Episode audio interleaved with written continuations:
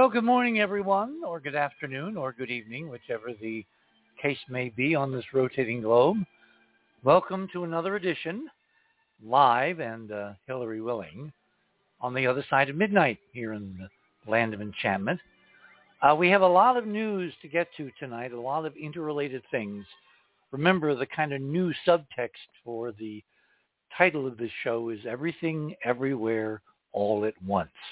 All these things happening that appear to some people, well, a lot of people, as if they're all disconnected, whereas in fact our meta theory is that at a deeper level, these things are in fact really connected, and one of our jobs is to try to lay out how they are, to analyze the trends, to point out the uh, various directions that events seem to be flowing. Uh, I mean, is it an accident? Think about this we have a, a you know twice impeached, four times indicted ex-president. Never in the history of the United States has this ever ever happened, and he's leading in the Republican primary. At the same time, we have serious efforts by nations, separate nations, to go back to the moon and to, at some point, inevitably have to reveal what's waiting there and they keep mysteriously failing.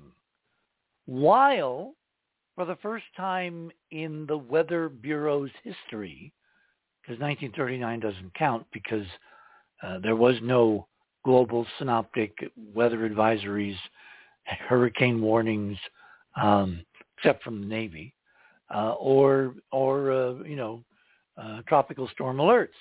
So for the first time ever in the Weather Bureau's official history, we've got a hurricane downgraded now to a tropical storm sweeping across the most populated state in the Union, California.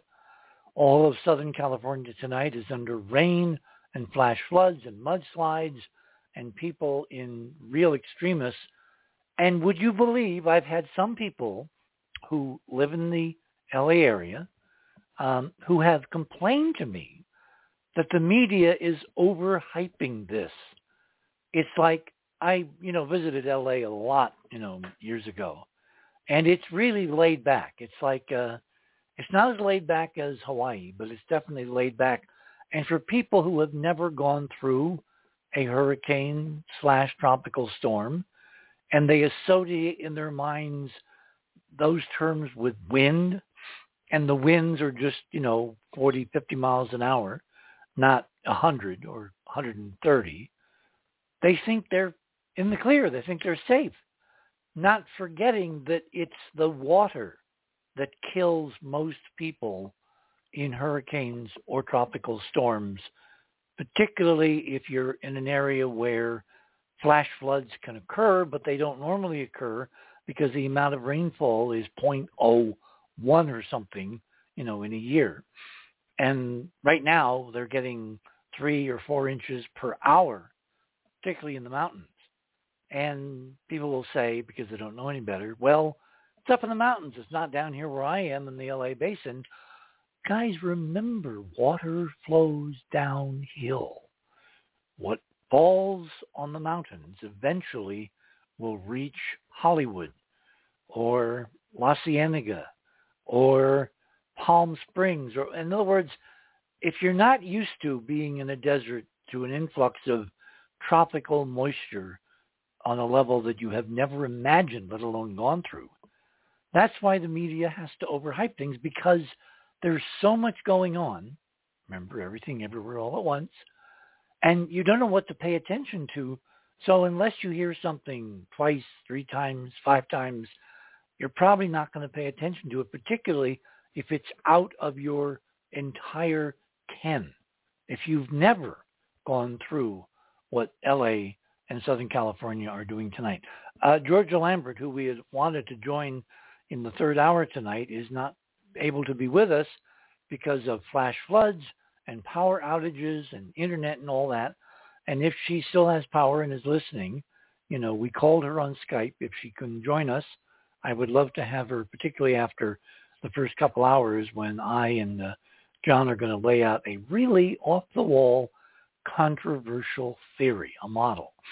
I mean, if you thought last night was controversial, wait till you hear what I'm going to propose with data tonight.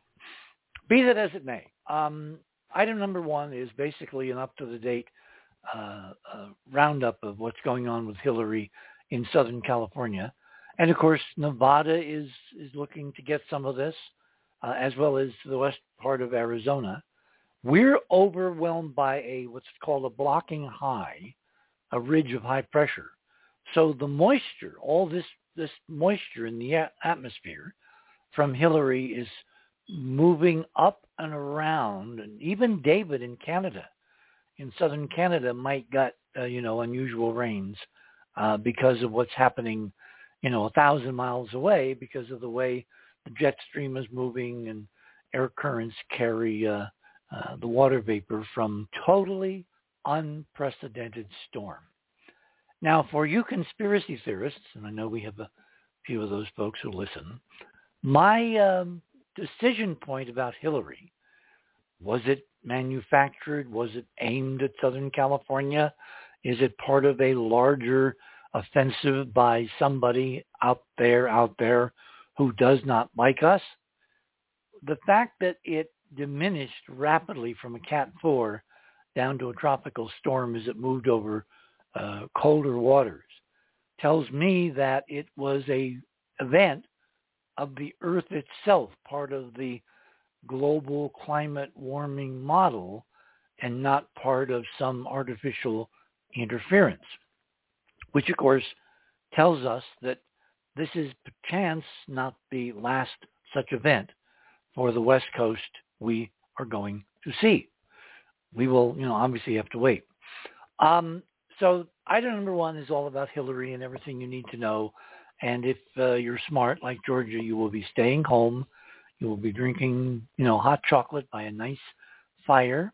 You'll be, uh, you know, listening to us as we scare you to death with certain things in the next three hours.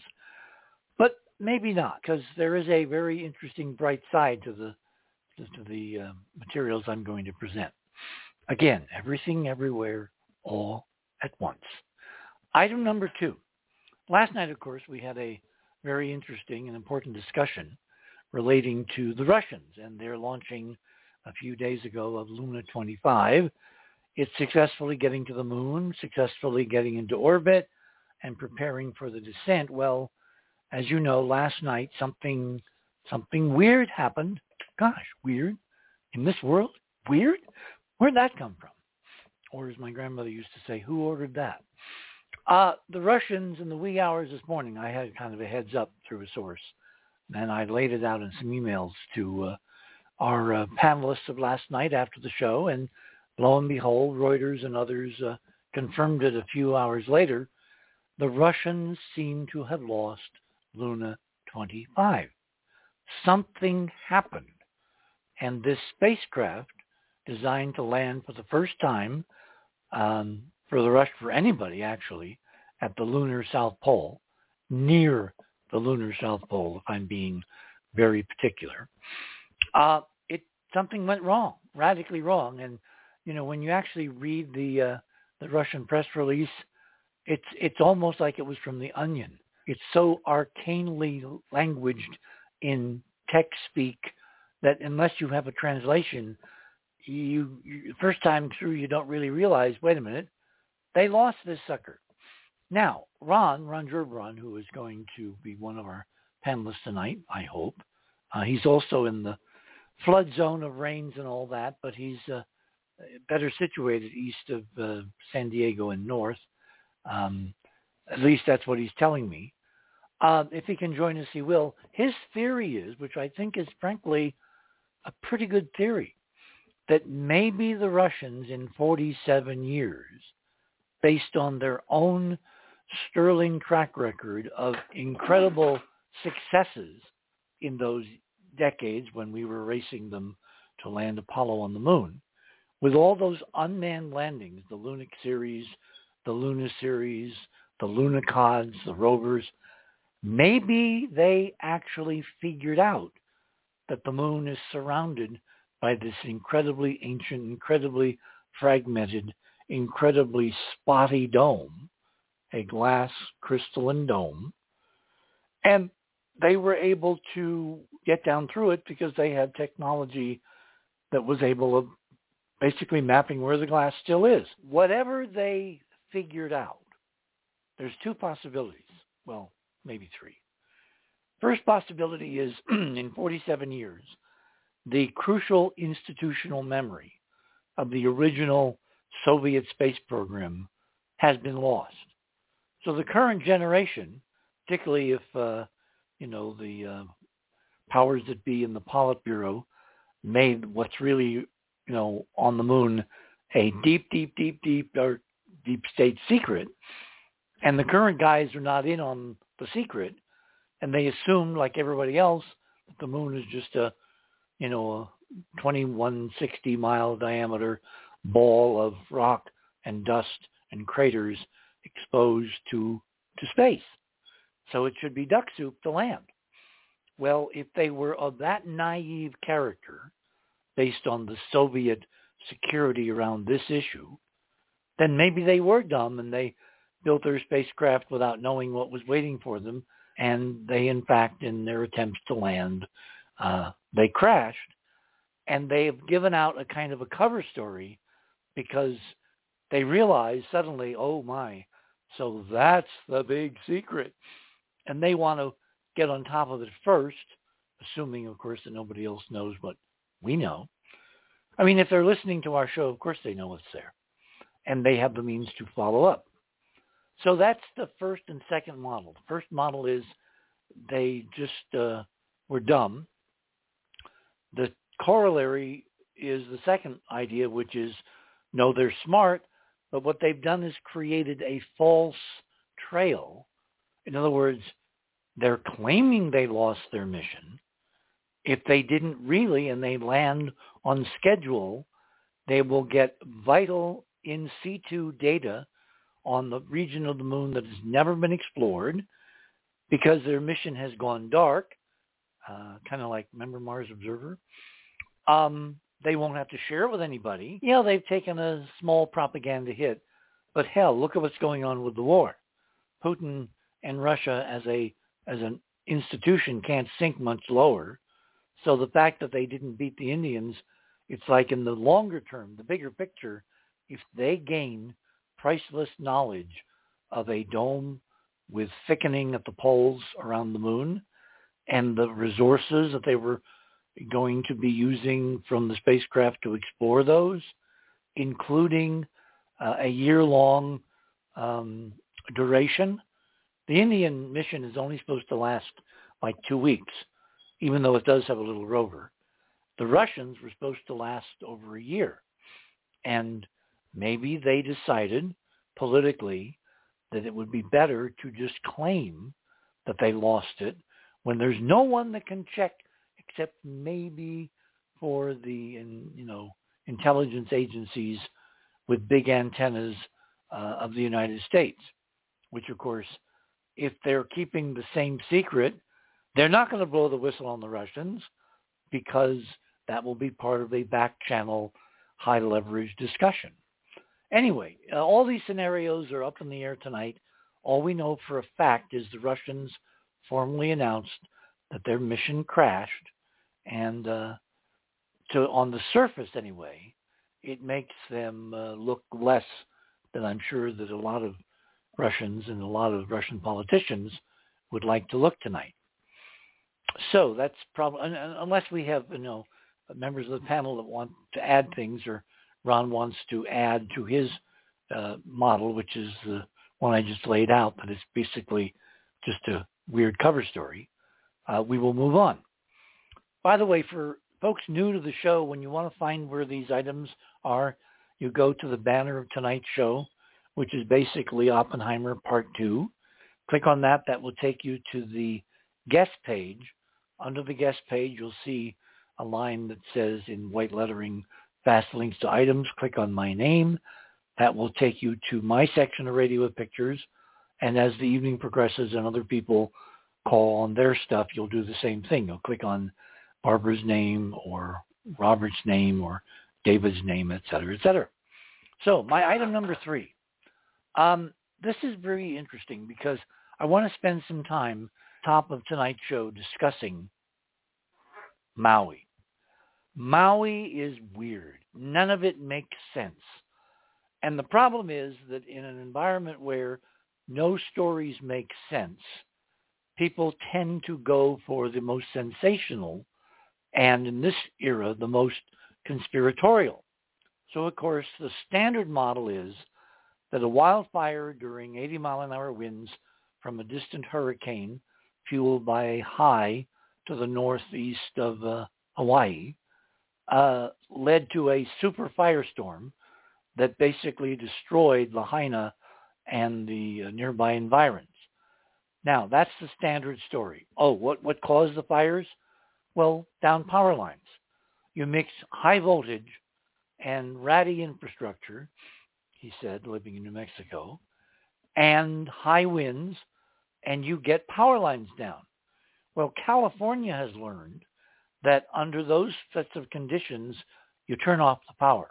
You give people warning, you turn off the power, uh, there's no high voltage, no sparks, no grass fires fanned by, you know, extraordinary winds, which, I mean, I, I saw a statement uh, yesterday or last evening, whatever, that the embers, which are the blowing things that spread the fire, it isn't a wall of fire that moves forward. It's embers blown far ahead of where the main fire is. And in this case, because of the winds and the lofting capability of 80 mile an hour winds, which you can see on a lot of the um, smartphone videos being posted on, you know, Facebook and TikTok and YouTube and whatever, because the winds really were blowing that afternoon and evening. They can loft two by fours, burning two by fours over a mile. Literally, two by four kept aloft by the wind.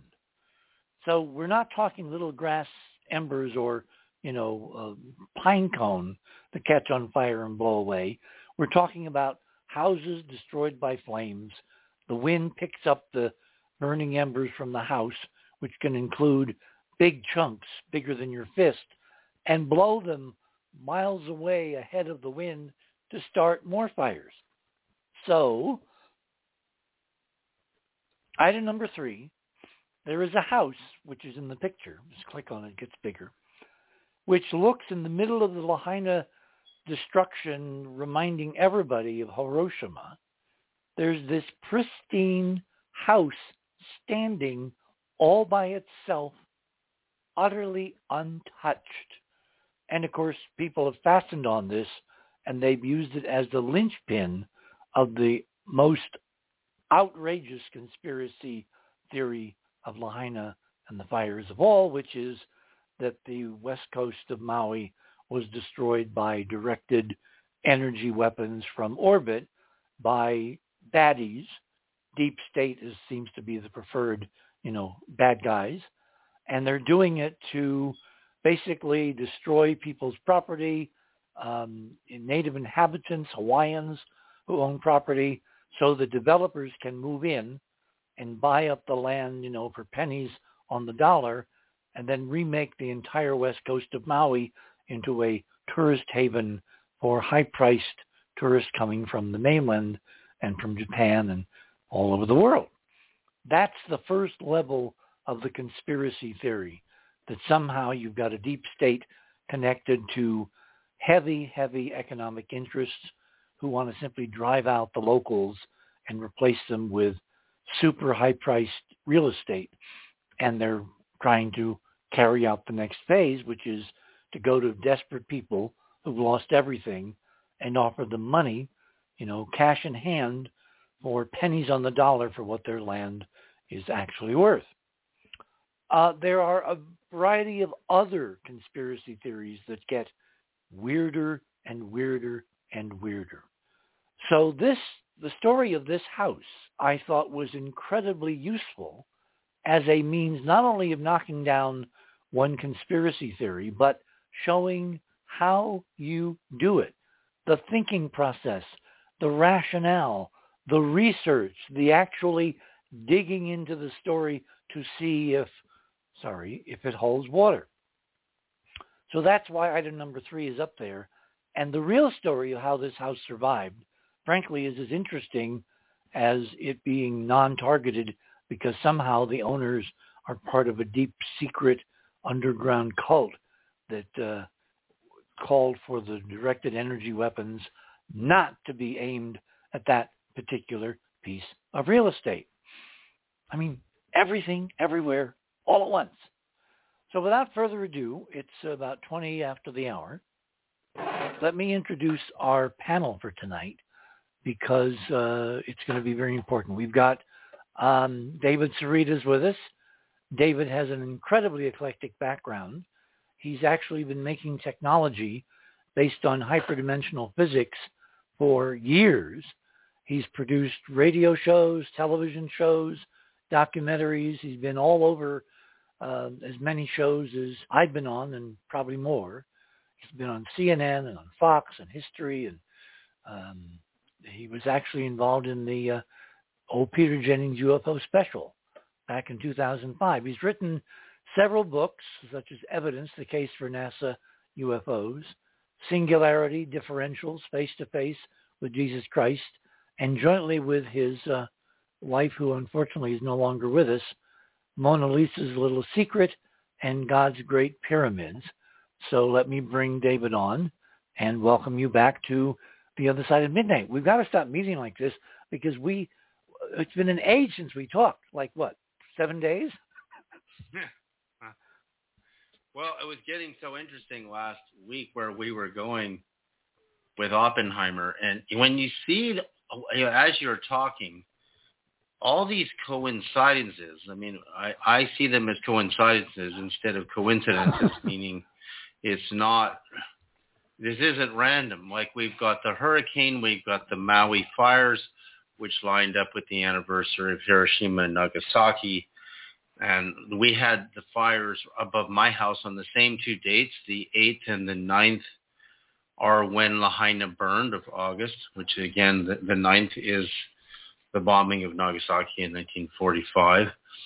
And you know, we we've got the hurricane now, and we it's just all this stuff is coming down the pipe exactly at the same time, and everything, everywhere, all at once. It, it, it looks designed. It looks so coincident. Or, or, or, and this is why I wanted Georgia with us tonight. We could be dealing with an incredible set of resonance convergences in the physics because right. both of both of our dear ones, your crystal and my robin, from somewhere beyond the glass, from some other dimension, for me four and a half years, for you, you know, a lot less, have been communicating the cruciality, the importance, the undergirding of everything of this physics. So I do not want to attribute to the hand of men uh, or the closest relatives thereof that which is part of a higher level set of synchronistic resonances which are coinciding with the fact that in the model, the physics on Earth is peaking, and it wasn't 2012, it was 2016, and it's not a sharp spike, it's a window of time when things converge as part of the background of the vibrational realities in which we are immersed. Well, see, we have. I mean, this this is going to get way out there, but the the Fermi gamma. well, I'll tell you what. Before we get way out there, let me introduce other folks. Uh, Robert Morningstar is with us. Robert is our uh, civilian intelligence analyst, an investigative journalist. He does his own shows, of course. Um, he also is a is a, a degreed psychotherapist, and he lives in one of the most interesting places on the planet, which is, of course, New York City. And there's a whole bunch of other stuff. He's a pilot. He's into photo interpretation. He's a graduate of the Power Memorial Academy. He went to Fordham. He was part of a Navy research project to develop AI itself. And, and Robert, when we have the AI show, which I'm quietly working on, obviously I want you to be a part of that. And there's all kinds of other stuff. And you can go to everybody's uh, bios by simply clicking on the fast links to bios, which is under the banner on the guest page.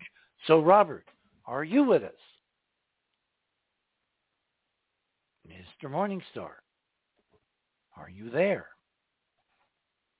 Um, unmuting might help. I hope, I hope. Um, Richard, he emailed that he wouldn't be here. Oh, that's bizarre.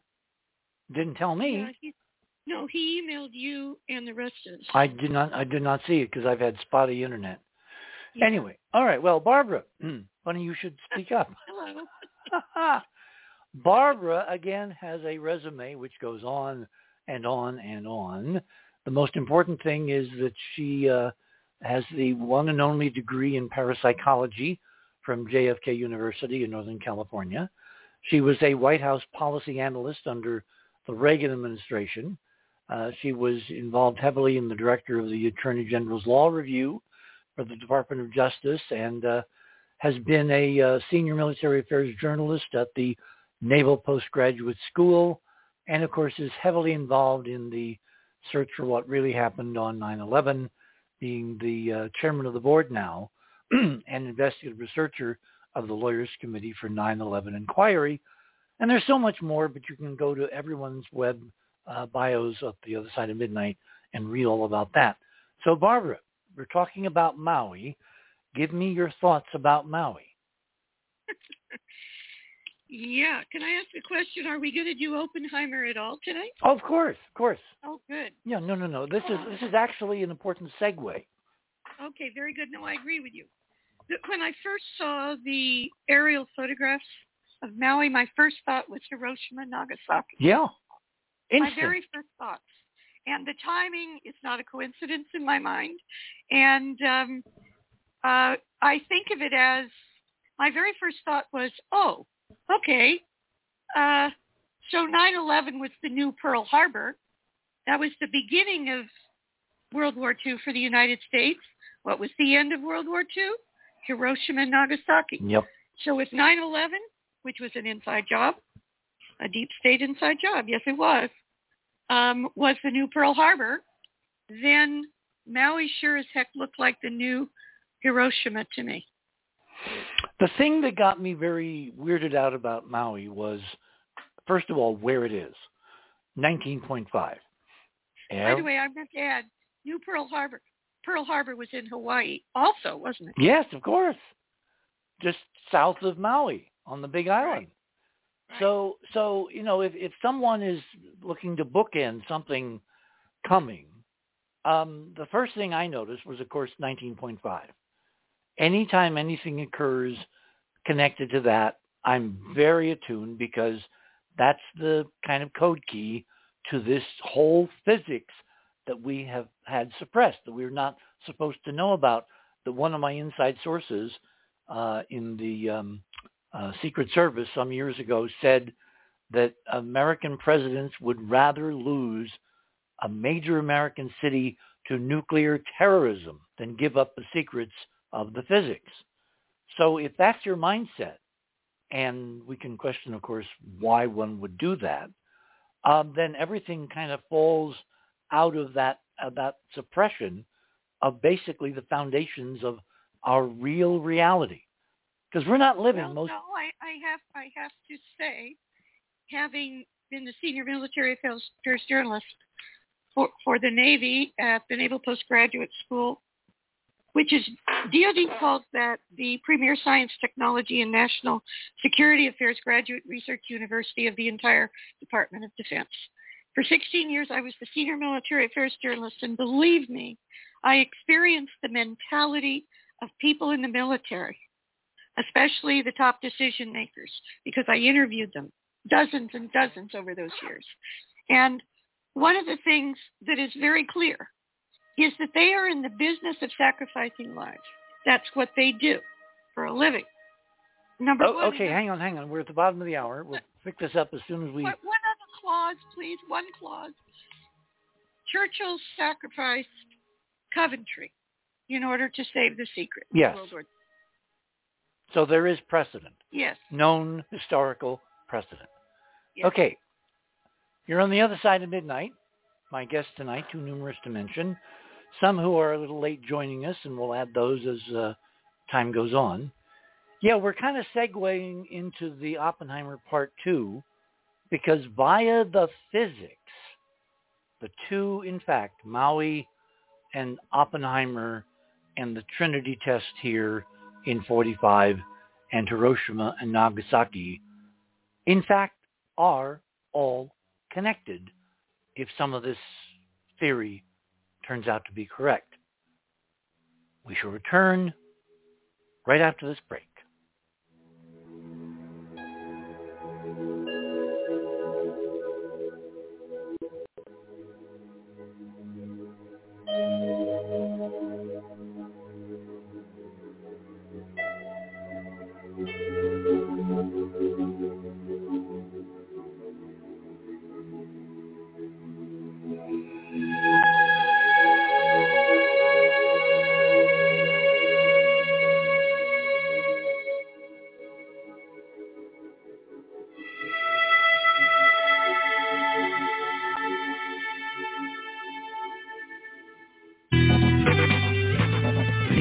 theothersideofmidnight.com. Tune in to listen to Richard C. Hoagland and his fascinating guests. Join Club 19.5 to get access to exclusive member benefits. Listen to past episodes anytime on any device. Search the archives of over 180 episodes. Membership costs $9.95 a month, 33 cents a day. Support the broadcaster to provide you with the most interesting conversation available.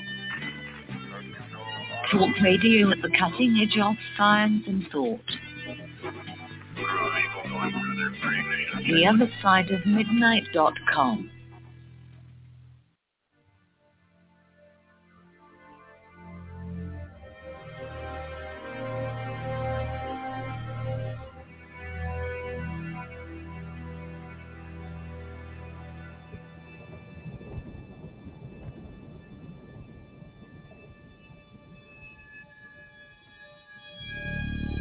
And welcome back everyone on this Sunday night.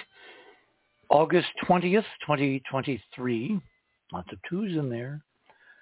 Uh, our topic tonight is basically part two of our Oppenheimer discussion. Ray, the, the, the people, the men and women who developed the bomb, the testing here in New Mexico without warning the uh, citizenry that dire things could happen in terms of radiation, which of course is consistent, totally consistent with what Barbara said just before the break. Um, let me let me uh, back up just a second. Um, do we have Ron available? Is Ron Gerbron with us? Okay, let me go look at my thing here. Okay. Eh. I do not see Ron. So we can try to get Ron.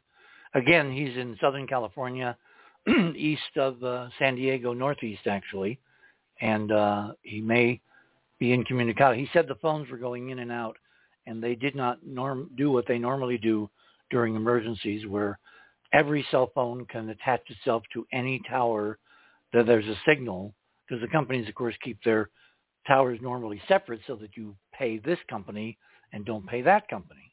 But in emergencies, they're supposed to make it all available, and apparently, for some reason, they haven't. So uh, Ron has not joined us. So let let us go back to Barbara uh, I, I want to pick up on the Churchill thing because there are a lot of people that don't realize that the whole military mindset is basically based around the concept triage, whereas the the excuse for Coventry, which was going to be bombed by the Germans, and apparently British intelligence through uh, uh, the breaking of the code figured out that Coventry was going to happen, and there were thousands and thousands of people that would be under German bombers, and the decision was, do we warn them um, through what was well called, I think, chain link home, or do we just let them be sitting ducks? And the decision was made by by Churchill and his uh, you know staff and, and advisors to basically let the, the bombing go on so the Germans wouldn't have a heads up that now the British and the Allies could eavesdrop on their plans.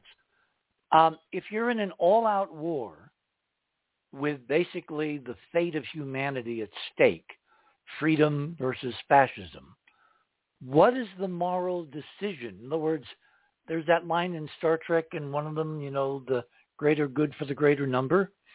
If you had been in that position, Barbara, what decision would you have made or would I make if we knew all the parameters? Oh, well, um, I haven't run for president yet. yeah, but if you're a senior policy advisor, you kind of get used to thinking Yeah. along those lines. No, seriously. No, I have thought about, about it, and I've read many, many, many uh, historical books about it.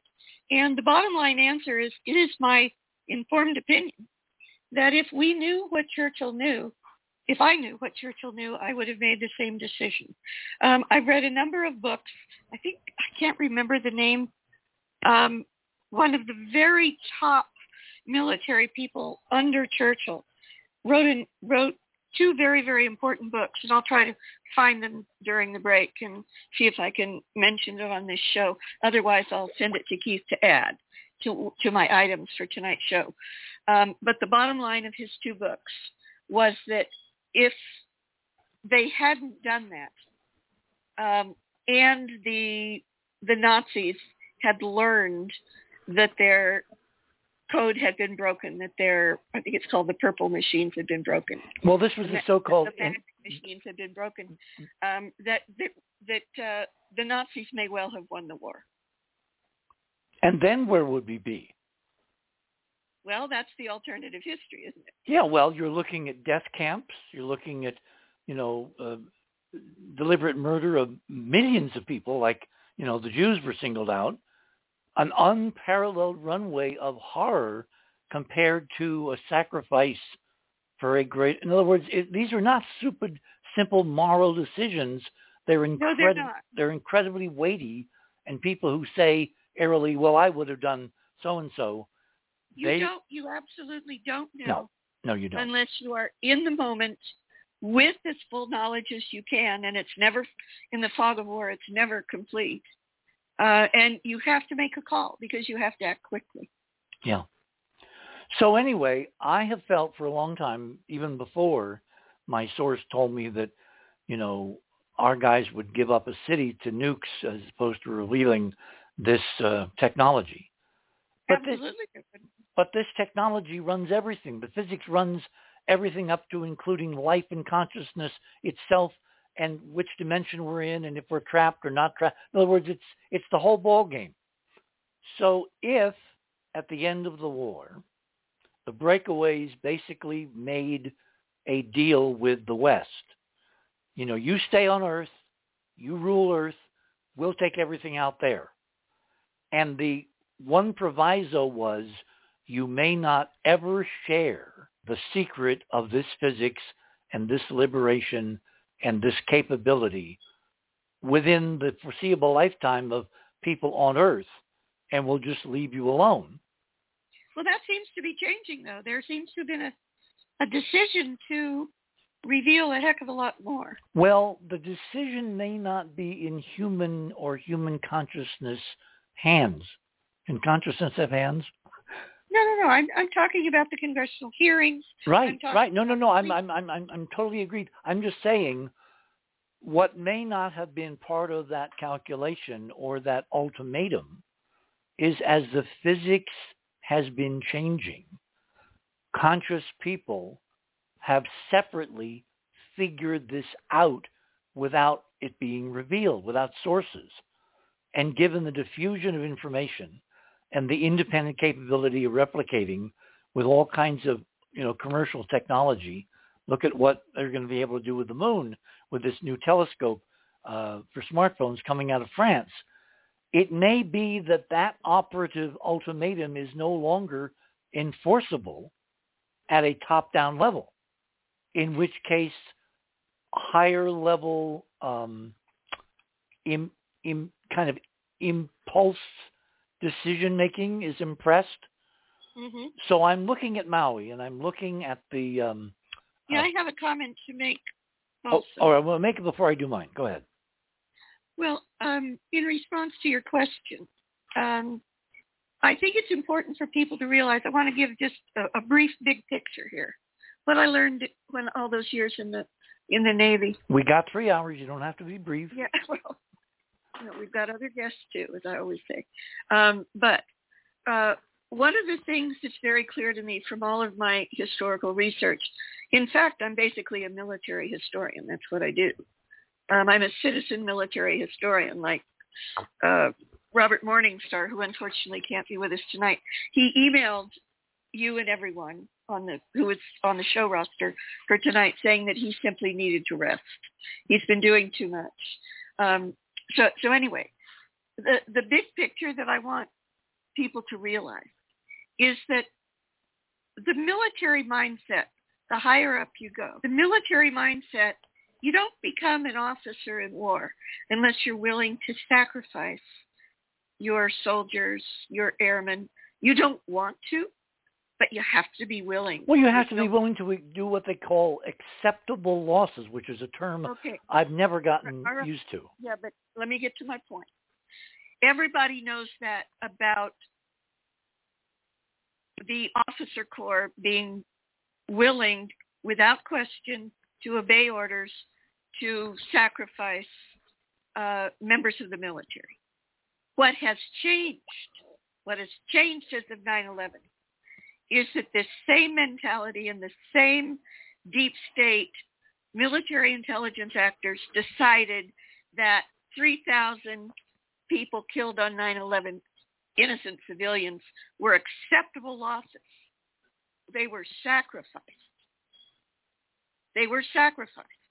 Ever To, to, hang on, hang on. To, Barbara, like Barbara, to what end? What was the goal? What was the objective? It's obvious. We've had many programs on 9/11. Well, It's so- ob- they had to, they had to get us into war in Afghanistan and then Iraq. ah, okay, okay. That was the pretext. Okay, so people need to understand. I want to give you another example about the mentality of the officer corps in the military. And that is, many people don't know this. It's rather shocking.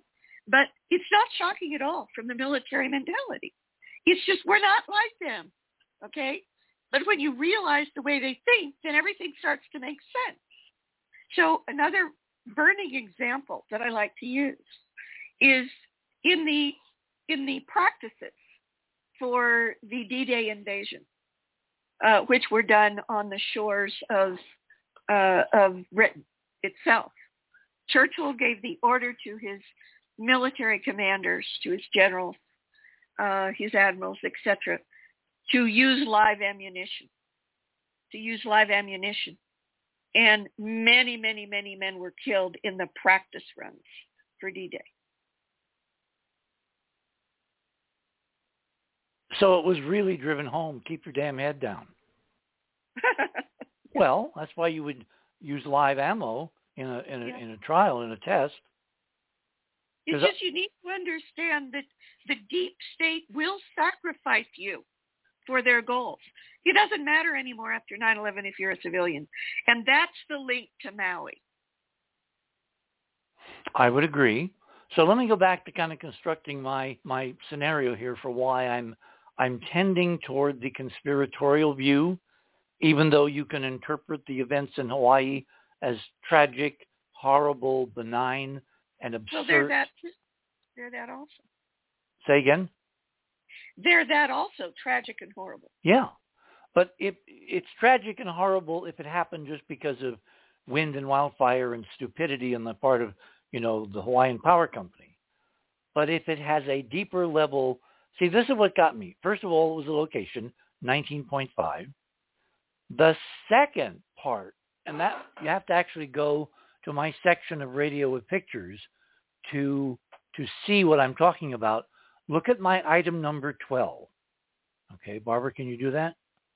Um, it's going to take me a minute to get into No it, so problem, keep no talking. problem. Keep talking. Um, this I actually made this graphic up because it's come out of the hearings, the UFO UAP hearings, front and center during the hearings that afternoon uh, from a first-hand witness who was this uh, Navy pilot, uh, Ryan uh, Graves, I think, uh, who said that his people, his pilots, um, were repeatedly over years now, when they try to enter their training range off the East Coast, off Virginia, the planes, the you know F-18s, 16s, whatever, kept encountering these clear, transparent spheres in which there was a dark cube.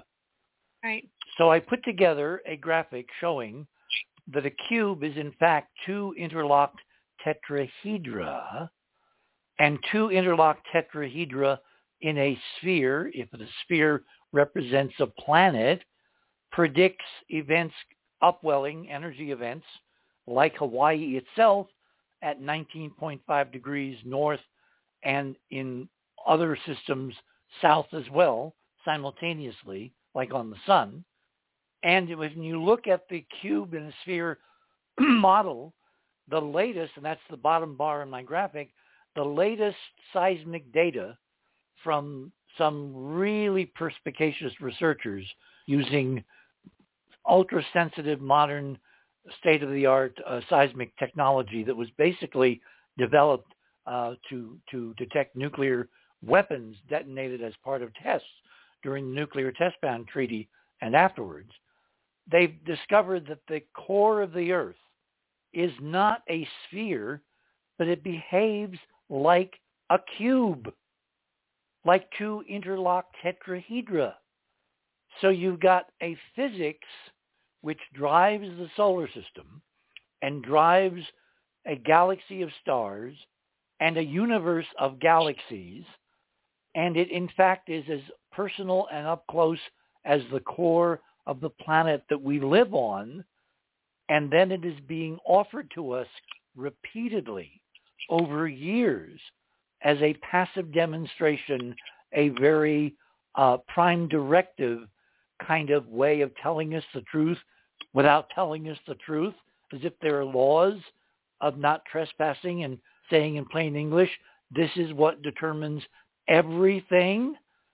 But by repeatedly showing our Navy pilots literally in one of the war zone test area just off the nation's capital, um, it seems that someone was trying to tell us, if you figure this out, it is the secret of everything, and they haven't broken the letter of whatever prime directive law they're operating under. Now, this has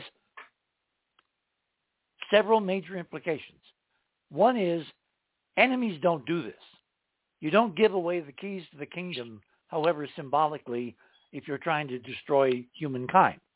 So whoever is doing this, whatever UAPs, UFOs, extraterrestrial civilization, whatever, they're trying to be helpful, but staying on the right side of the law. I mean, these are speculations. But the very weird thing is, when I looked at the latitude where these appearances have been made repeatedly, you have redundancy. Remember, messages to be messages have to be redundant. You have to get them sent or receive them in more than one way. Well, what's the second way besides the ob- obvious, you know, cube and a sphere? Well, the second way is where they've been appearing, because they've been appearing literally at the entrance point uh, to where the Navy and the Air Force conduct these these uh, you know, live fire drills off the east coast of Virginia and uh, Maryland.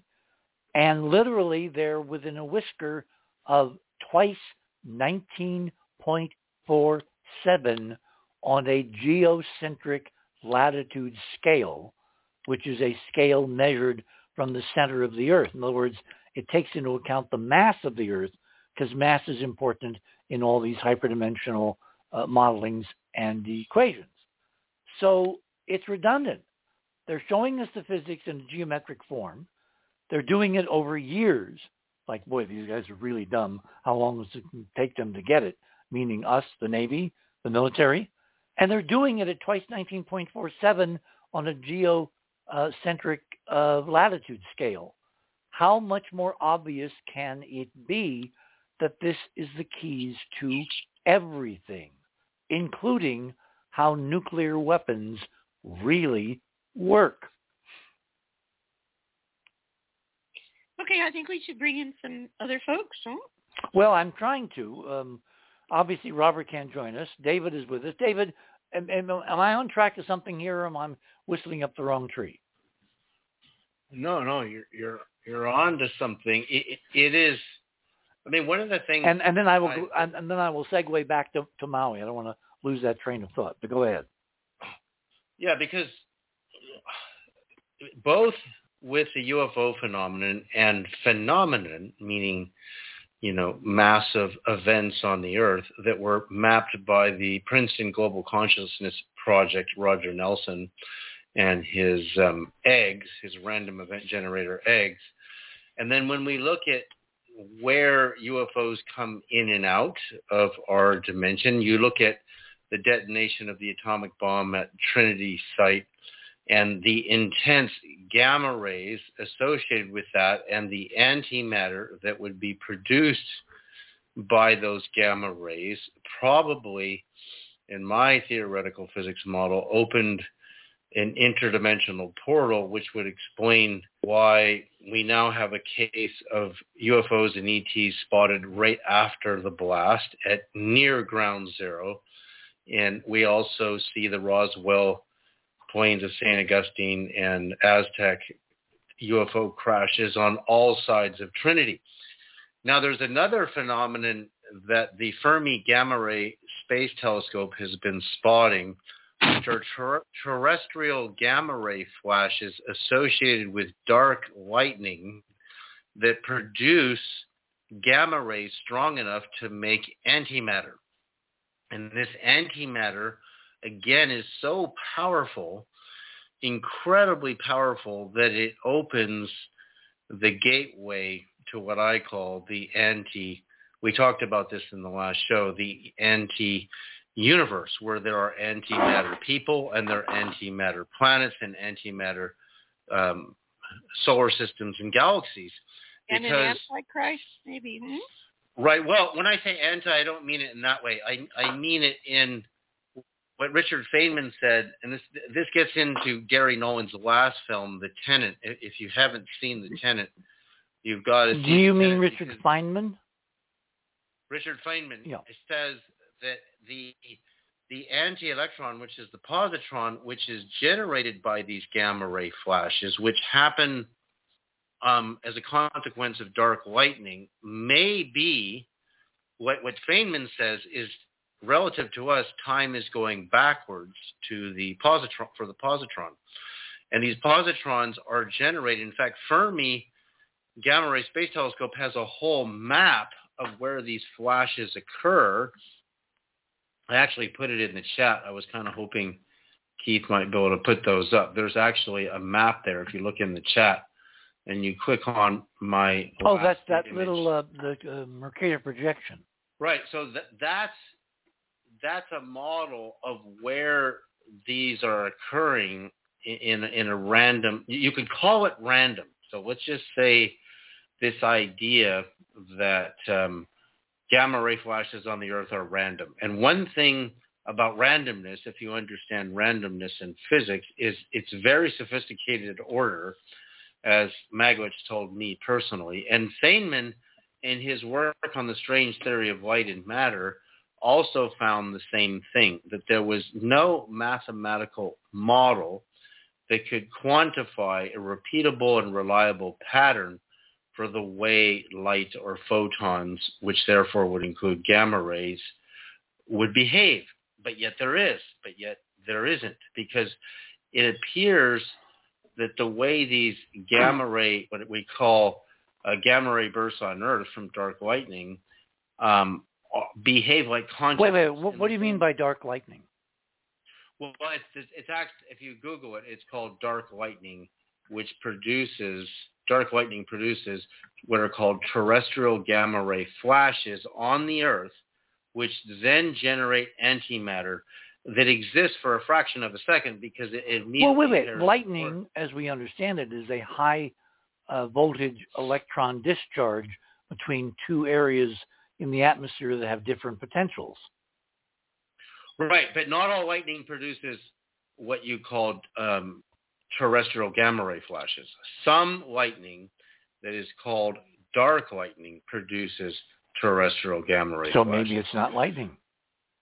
Well, that's what I mean. Okay, It- let, it- let, me interrupt here. I just you'll see how this ties into Maui because you'll see how this. yeah. Well, uh, let me give you another connector. Because Let me give you another connector. Maui is allegedly an electrical disturbance, and power lines. i- It's there because they're conductors. They're like antennas running, you know, parallel to the Earth's surface. were in the presence of one of these gamma ray flashes, they would overload and they would discharge, and you could start a fire. Now, Well, the normal way that high high high voltage lines start fires is they break under wind, they fall to the ground, they arc, they spark because the voltage is like 100. but we don't know that yet in Maui. yes, we do. Yes, we yet. do. We have video Well, of well, the, the, the fire chief, the fire chief hasn't shown the, the point where the fire actually started yet. Nobody has shown us. Yes, we have power lines that fell over while the fire was burning, but do we know the first spark that started the first? and and will we ever know? Because unless you're doing live No. satellite reconnaissance, you're not going to see until afterwards when the fire is really going where it originated. But I do know there is YouTube video. Mm-hmm. People shot out their front doors of the winds.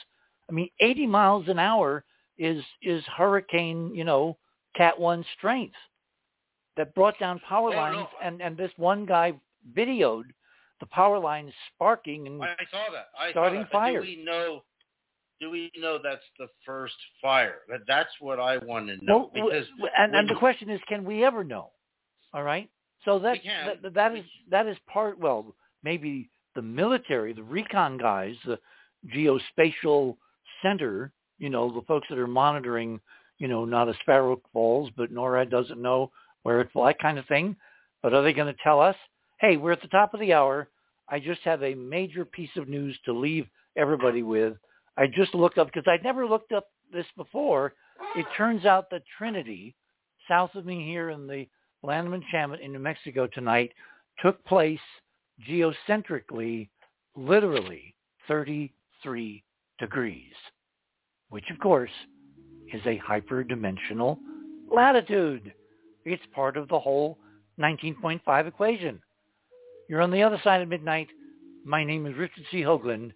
We'll continue with this creeping narration of how these separate, disparate, apparently totally isolated events, in fact, at some level, and not too far down anymore, are connected. We shall return.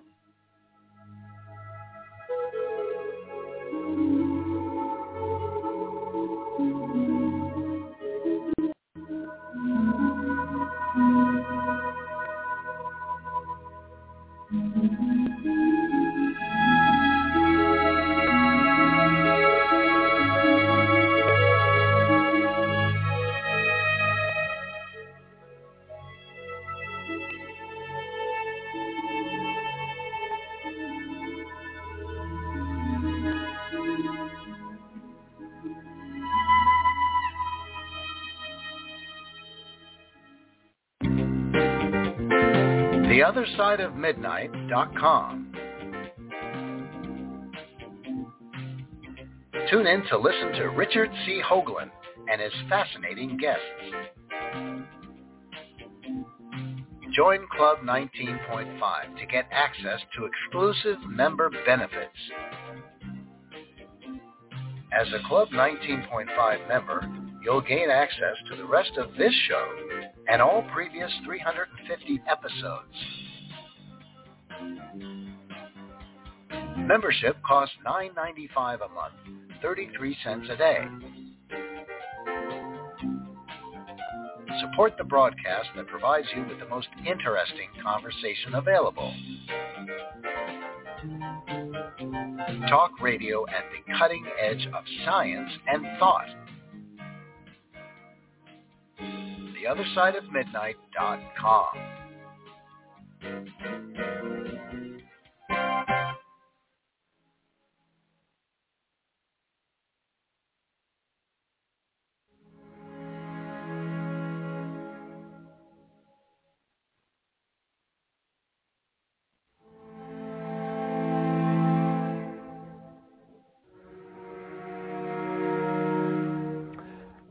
welcome back, everyone, on this Sunday night, August 20th of 2023. We're discussing the background of the major feature film Oppenheimer, uh, produced and directed by Chris Nolan, a brilliant film, a tour de force of the personalities, the people behind the technology in the extremists of World War II between freedom and totalitarianism, between a fascist world of unmitigated horror and carnage and suppression and the way out of that particular box, which involved my Coventry, horrible, hard-edged decisions about who would live and who would die. So David, please continue. Okay, so what I'm getting at so is and I've mapped this when with the radar data of the UAPs on the Nimitz in 2004. Um, the radar data showed the UFOs disappeared just north of Guadalupe Island, where there was a magnetic anomaly, which is the same north latitude I found. I did the Google, you know, mapping myself of the Great Pyramid of Egypt. So there are these points that can act as portals, just like um, Skinwalker Ranch is very close to the north latitude of of um, Mount Olympus in Greece. Now, when you see these terrestrial gamma ray flashes, what I'm saying is I, I know how powerful gammas are. So when they when they get above two million electron volts from these dark lightning flashes that the Fermi Gamma Ray Telescope maps on the Earth, in during these storms, when an- antimatter is, is formed in a tiny fraction of a second and then annihilates, you have a portal. Because that's what happened when the bombs were detonated at, at Trinity site and also in Nagasaki and Hiroshima on on August the 6th and the 9th. So you, you, when you create a portal with a gamma ray flash, the question is, how long does that portal in that spot remain effective and active? Well, you get something called time dilation, which in the time dilation, you see why the, the crashes of the UFOs at Roswell, Plains of St. Augustine, and Aztec, New Mexico were in and around the Trinity site two years later, but, but within days of July 22nd, which means that when you when you see time dilation events occur and you see wait a minute. How how did July 22nd come in? Because the the uh, Trinity test was July 16th July 16th okay. So oh. I've actually heard different dates. So and Roswell, oh no no no July no. it's the 16th it's okay. So and you have Roswell July the 8th and you have okay you have the well maybe crashes. July maybe July 4th so I know. It's not clear but the well, that is, is not clear, but the Trinity test is obvious because of all the records. I know. So it's not to the day if you understand how time dilation works. You then you understand why is it that due to, I believe the ga- gammas are so powerful in that they produce antimatter, and the antimatter comes from basically the anti-universe or the other side of a black hole. Which See, David, I'm not convinced your antimatter model is what's going on. Because the Russians, who've done far more work in torsion and published than the West, the CIA suppressed everything here, uh, but until Kozyrev and others really got out and made a name for themselves, the KGB kind of let them alone, and only in the latter years has the KGB like the CIA or the, the, the FSB, the successor, you know, Russian security service now, has basically said that uh, Kozyrev and the other guys are all just nuts. You know, they're just crackpots, just not real physics, trying to suppress the real physics. But what they found, what the Russians found, was that you don't need nuclear weapons to create doorways between dimensions so that the physics is operative and there is some connecting path. All you need is to create a plasma. What is a plasma? An electrical plasma is positive and electrical charges of different, uh, um, you know, signs, positive and negative, that are disassociated, that are basically careening around in a swirling ball of gas, but not orbiting peacefully in steady state atom, you know, configuration. It's a wild, you know, free for all of incredibly energetic, gyrating and rotating and processing particles. And that is probably, I think, the operative way that the lines between uh, or the, or the doorways between dimensions are opened wider. From my That's- experience, That's what lightning is. What, what lightning well, yeah, plasma. because it creates an intense plasma, but the gamma rays and the anti-pair production is a side effect of simply creating a lot of plasma in an instant in one location. And Right. I I believe that the physics, the dimensional physics, is operating wherever plasmas are generated, including by candles, campfires, you know, incandescent, uh, not incandescent, uh, you know, neon lights, any any mechanism that creates a a electrical destabilization where the charges are not coupled, they're not matched, they're not married, they're not, they do not create a whole neutrality. There you have a doorway. It's just the difference is there are little tiny doorways and then there are huge doorways like when you blast a nuclear weapon. Right. So if you look at Lahaina, for example, Lahaina magically sits just underneath the north latitude of the royal cubit, 20.601. So, which is just north of it, not very far. So again, these Yeah, these- it's three hundredths of a percent away from 19.47. right. It's three exactly. So it's 19.5. Yeah. what I what I'm saying again, plasma is is lightning is plasma, and there there is there is good data that Tesla was Yeah, and and what is a raging wildfire? plasma? Plasma, Mhm. a huge amount of plasma. Right. plasma. So something deliberately wanted to create, barring using a nuke, a huge ball of plasma around the west coast of Maui at roughly 19.5 at the center of the ancient Hawaiian kingdom, the sacred site called now Lahaina, which I do And not Pearl think was an Harbor accident. Is, Well, Pearl Pearl- Harbor is close enough. It's it's all within range. It's all within that banded window. It, it's not, remember, physics and science is approximate. It's not exact. Well, see, this is what Feynman was getting into. Not only you mean you mean Feynman? and- yeah, Richard Feynman. Fein, Feynman, one of my favorite physicists, and I read his book "Strange Theory of Light and Matter," is that is that that that light and its random, just like the angular momentum of the electron, are conscious. Because they, they're not mechanistic like a machine. They they operate within this randomness, By the way, which is if you use gamma rays to create antimatter, and then the antimatter instantly collides with normal matter, Mhm. regardless of which side of the equation you're on, because from the other side, our matter is antimatter.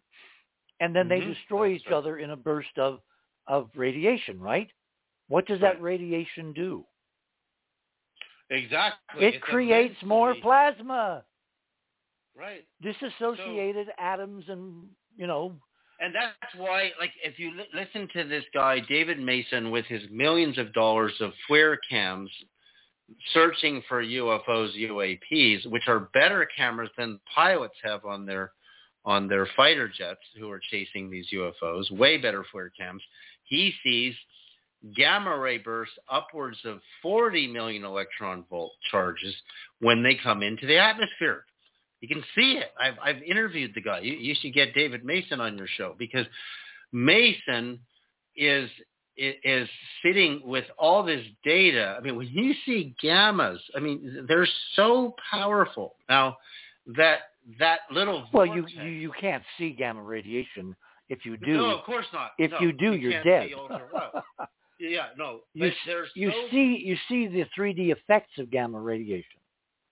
Did you see that map that I put in the chat there of what it looks like, where all these um, um, gamma flashes occur on the Earth as a consequence of dark lightning. They have the, there's a whole map there. I'm not sure what the duration of the time period on this map is, but if you click on it, uh, we can maybe get yeah, and they later. appear to be about 120 degrees apart around the Earth, and in the latitude band of 19.5. Look at Right, the look great. at that look at that huge cluster in the Gulf of Mexico. You know I where know, you yeah. know where that is? That's exactly 120 degrees from the Great Pyramid, going west. Right. That's Yeah, why go that's to- why there's a place called Poverty Point in um, in Louisiana. Yes, Barbara. Yeah, there are a few things that I learned today that I think I think should be part of this conversation. I think the plasma is essential to this. Um, there is a, a today I was on what is called the 9/11 War Room, which is uh, 9/11 leading 9/11 researchers, activists, etc. around the world, and this happens once a week. And um, today was one of the most important we've ever had. One of the people who was participating uh, is in Hawaii. Um, luckily, wasn't in Lahaina, um, but was I can't remember exactly where he said he his residence is, but he experienced this. Um, perhaps up on the hill, I don't know. But in any case, uh, he's both a witness and he is incredible. So the first thing that he revealed, which is which is a major piece of the So so this individual would would, would be a an informed observer. oh completely. Okay, well, There's a lot of crazy folks out there. That's why it's so hard to figure this stuff out just on the internet. Not only that, his name is Kyle Kyle Little Chief. He is a native Hawaiian, Ah. and um, now maybe this is what you meant a moment ago, but I didn't realize this until he said it. He said that Lahaina was the capital, the holy capital of sovereign Hawaii when uh, when the United States took it over. Yes, that's what I just said. Oh, oh yeah, that, that So said it in let me let me let me segue my hold thought. on, hold on. Let me make my point, please. You need to know these facts about what happened. Before the fire began, that I'm not sure exactly what time the fire began, but from what he said, it must have. Uh, It started uh, very early in the morning on the eighth. They Yeah. claimed to have put it out by nine o'clock local time. okay, well, the day before, the day before, uh, leading up to early that a.m. That would be August seventh in August Hawaii. 7th. Okay. So he said that there was the weirdest sky. Um, he said that it was as if they were in a fog. People didn't even want to go outdoors. It was an uncanny fog. Okay, that's number one. Um, he said it was not, it was definitely not what they call a VOG, which is a, volca- uh, a volcanic fog Right, uh, right. from an eruption of a volcano or anything like that. They know what that's like. Uh, it wasn't a fog fog like from the ocean. It was something else. That's number one. Number two, there were ball lightnings everywhere. Really? Wow. Wow. That's plasma. Yeah, of course. That- We're talking what we're talking about. At 19.5, give or take, because these are always windows. They're not a precise number. So Right. let me go back to what I got interested in because it connects exactly what Barbara just said.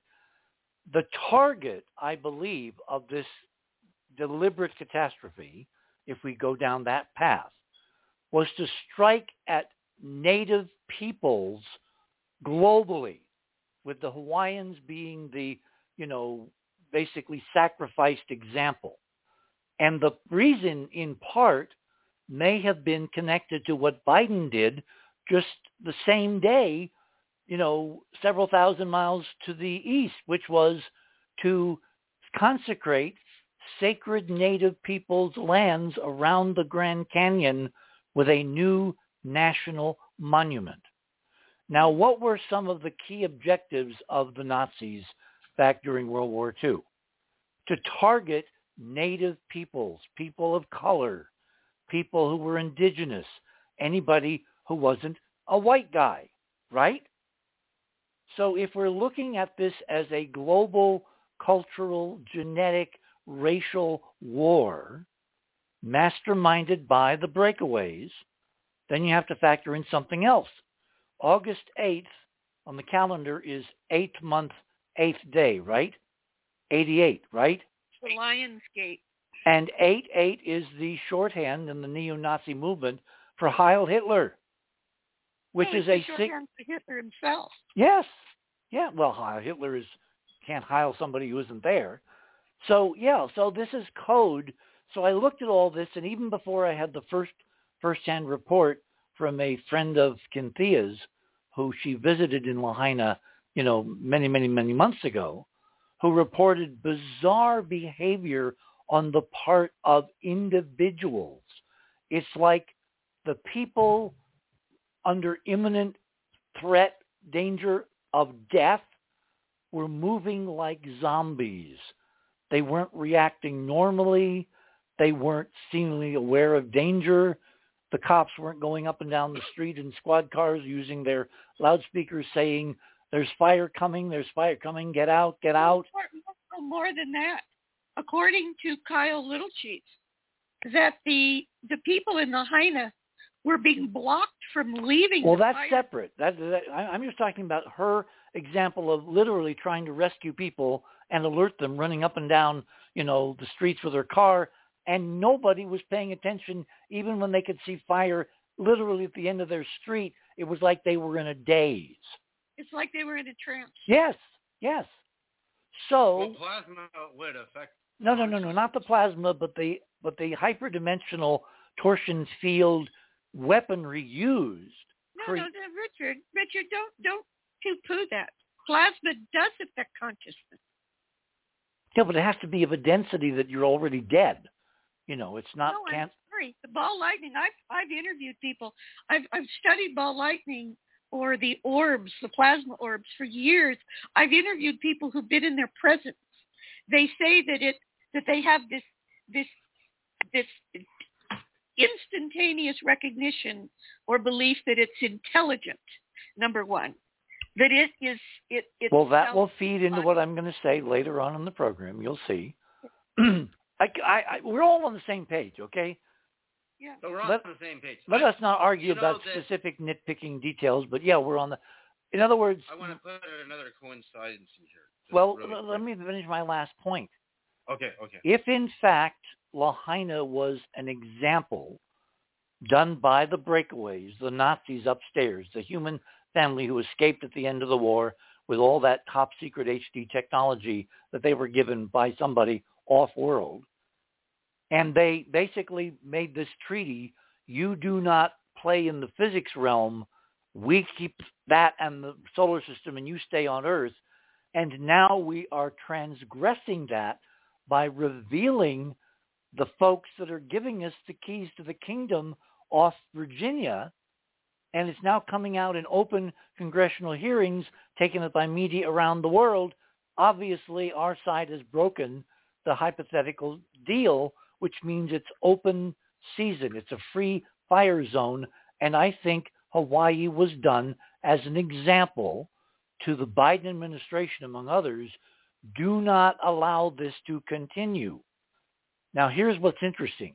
He is going with his wife, the First Lady, to Hawaii tomorrow, to Maui, physically to visit the site of the disaster.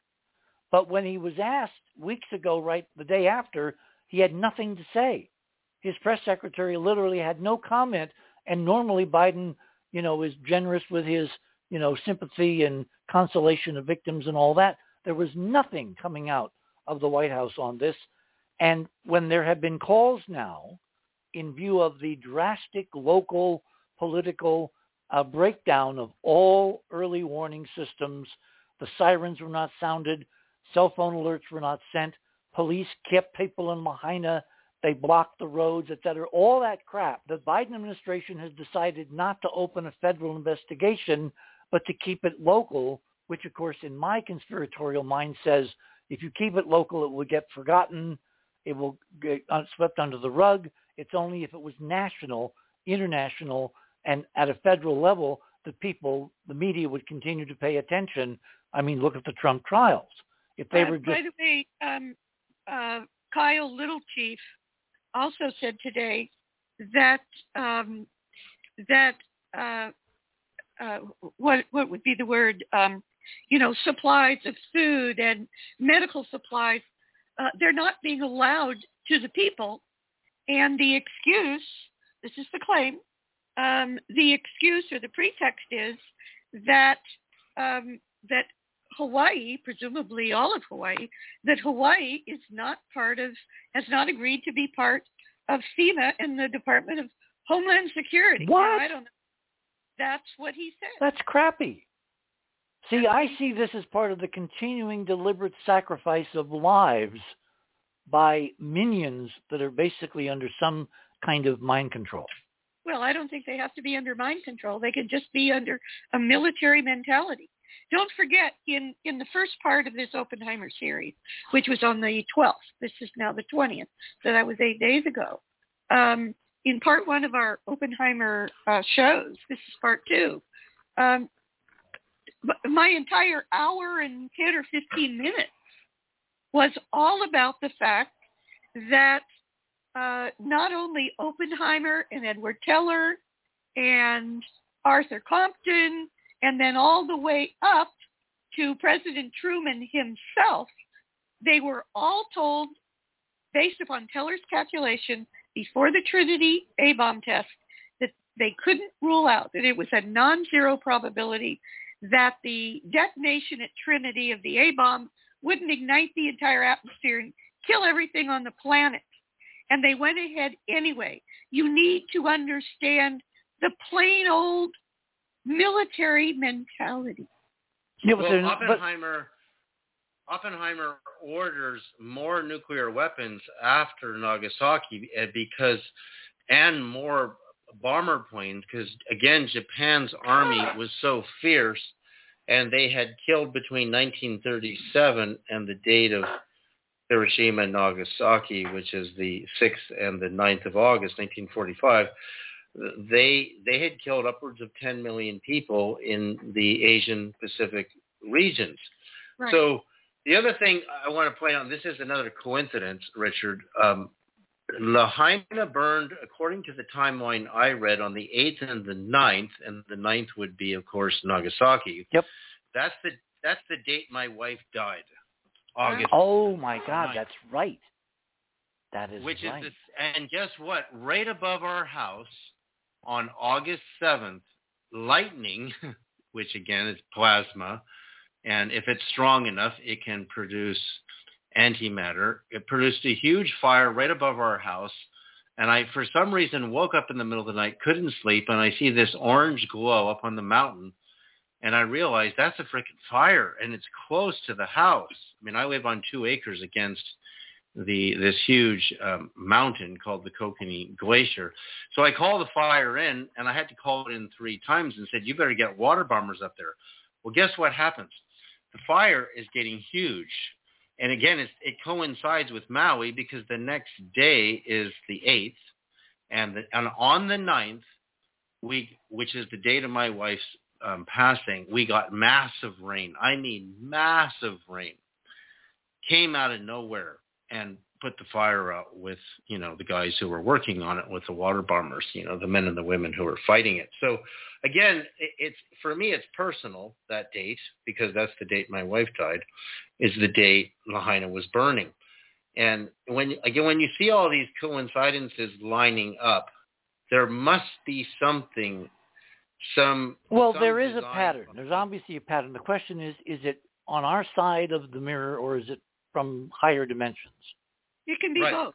It can be both. It can be. It can be Well, both, you can yeah. you can have our guys trying to imitate, you know, the kind of uh, monkey see, monkey do. If this is the route to power, this is what we go. I I, I want to uh, go back to something Barbara just said that the military mindset does not really shrink from sacrificing people. In this case, I don't think it's military mindset. I think it's cult uh, behavior, and I'll tell you why. Because we've now found out that cops all over the country some of them are part of these neo-Nazi belief systems and cults and organizations and institutions and social fabrics. And we wonder everybody else wondered. I think I know why. The uh, hundreds of cops stood around and let all those children be sacrificed in Uvalde, Texas. And I think it was deliberate because those children those children were meant to be sacrificed like the 9/11 was a well, sacri- was a sacrifice Maui. and I think Lahaina was a sacrifice all by the same mindset driven by this fascist um, cult which is in being impelled again by a higher dimensional evil provocation. Well, the, Richard, the problem I have with that is that is that according to Kyle Littlechief, that the large corporate-owned buildings they're surrounded by destroyed buildings, ash, and they're perfectly fine. Well, because the largest built that's why I put up that story about the house in the middle of chaos because if you build correctly, even in a wildfire, your your your residence, your corporate structure will survive. And Well, they're Pfizer, Pfizer's building was not touched. yeah, but what's it made of? You got to get into the specs and the architecture and the you know construction and the masonry and the steel. In other words, you can't make a blanket statement. Most corporate structures are impermeous, im- impermeable to normal random tragedies, except earthquakes. Well, Whereas what about the trees? What about the trees? Well, um, many I well I know I know that fires can be incredibly um, capricious and sporadic. I have seen forest fires in North Carolina when I would go visit my parents. There'd be entire mountains destroyed by forest fires, and these patches of green in the middle where the confluence of air currents and all that say we're not talking about that. You're not being conspiratorial enough, I'm afraid. I mean, when you when you carefully look at those aerial photographs, because I don't will think see- I do not think the let me finish the sentence, please. When you look at those aerial photographs and you see you see one one uh, residence, the house, very residential plot, is completely destroyed, and the trees around it are fine. Well, you'd have to do a lot of digging to find out who owned the house, why was it targeted, et cetera, et cetera, and why the trees were unaffected. Um, and again, since we it don't, also it also happened in the Northern California. yeah, the whole the, the Paradise Fire. Yes, I'm familiar with Yeah. all that. I want to, and we're now literally at the bottom of the hour, so I can't finish my thought. So we will come back to all this. You're on the other side of midnight with my squeaky chair, uh, and you're literally just listening to a real-time live discussion where we do not have enough data yet to come to a conclusive conclusion. So part of tonight's discussion is going to be how do we put the dots together to where they make a prediction? Because science is nothing if it's not prediction. If you're basically proposing an extraordinary, outrageous idea that Lahaina was targeted and it was part of a lineal targeting using HD physics like the bomb was, then you need more data before you can reach any even even tentative conclusions based on the idea that extraordinary evidence you know is required to make certain an extraordinary claim. Um, I just know that you know natural disasters are incredibly capricious and things that look not logical in fact, if you get enough information, like with that house sitting on the edge of the uh, uh, waterfront there in Lahaina, nothing magical, nothing mysterious about it. It just was well rebuilt so that it would survive when everything around it was destroyed. And the article is very useful for knowing how to understand the clues we're being given. I've never been told before that I was not conspiratorial enough. We shall return.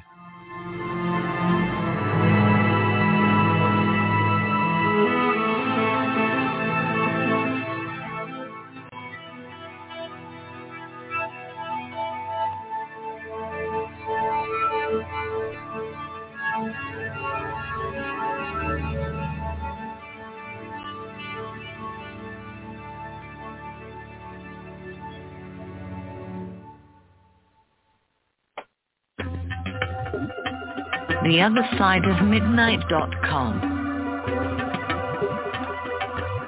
Tune in to listen to Richard C. Hoagland and his fascinating guests. Support the broadcast and don't miss another groundbreaking conversation. Join Club 19.5 to get access to exclusive member benefits. Listen to past episodes anytime on any device. Search the archives of over 180 episodes. Membership costs $9.95 a month, 33 cents a day.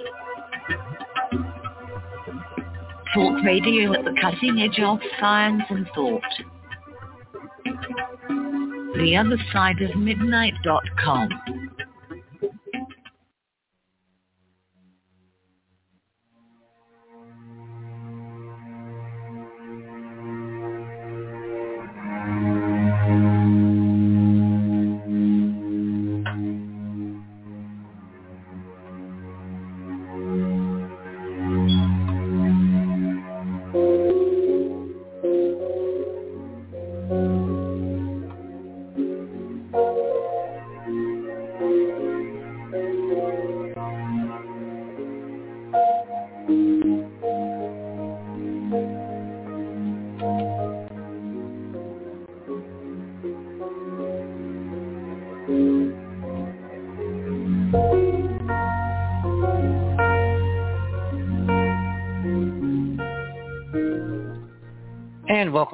everyone, on this Sunday night, August 20th.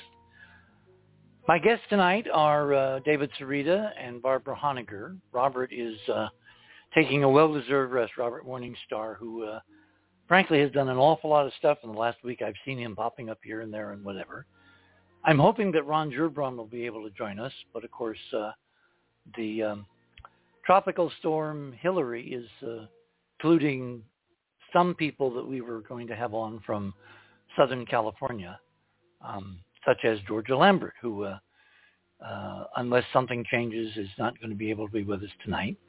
And we've got John Womack being very patient, and I guarantee you, John, your patience will be rewarded because when I lay foundation for what you're going to talk about and show, you will understand why the sequence is the way it is. So, who had the floor when we uh, had to depart in the in the break? Well, I wanted to bring up um, the fire goddess Pele. Ah. I, I spent a year on Maui, a year of my life. I know that island intimately, and I used to lecture there on my the visions I had of Christ and have large gatherings. And it's a very spiritual place.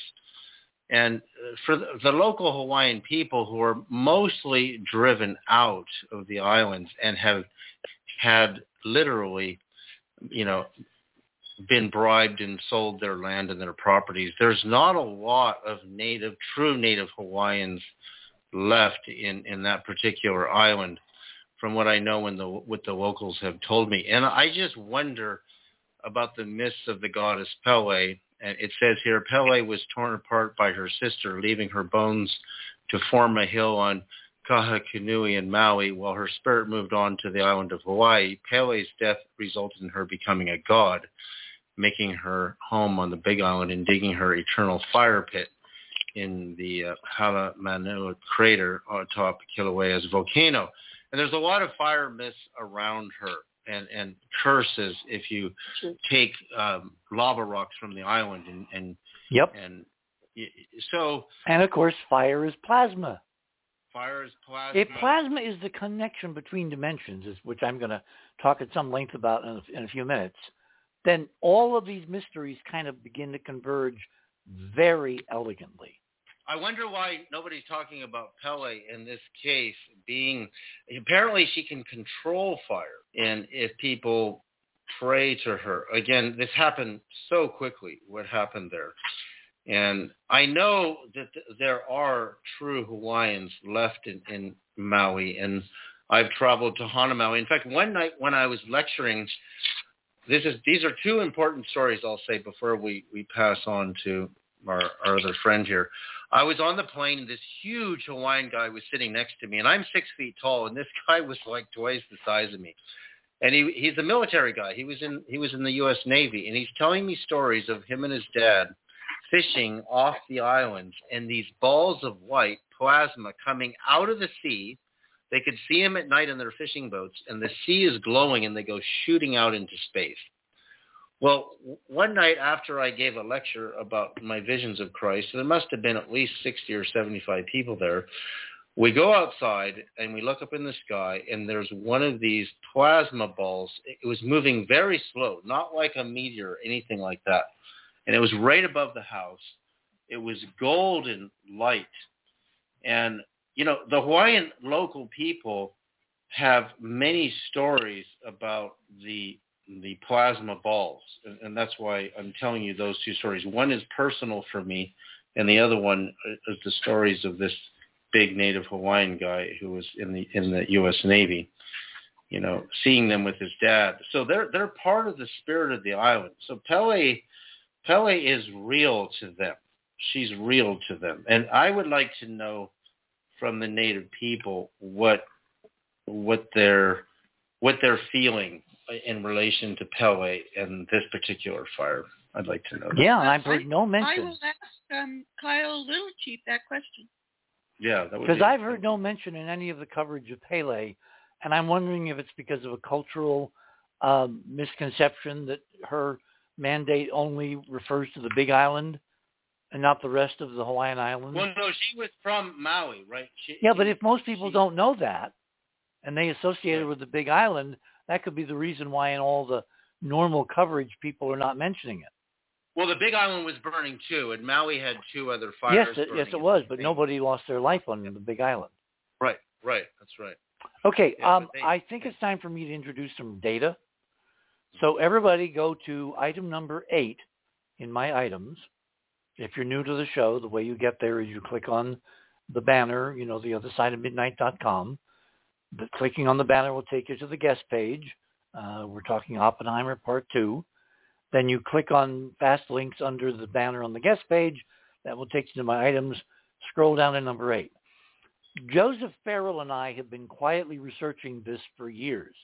If you click on number 8, let me do that myself here, it gets much bigger. This is from the uh, U.S nuclear test in the Pacific during the late, late 40s and the 1950s.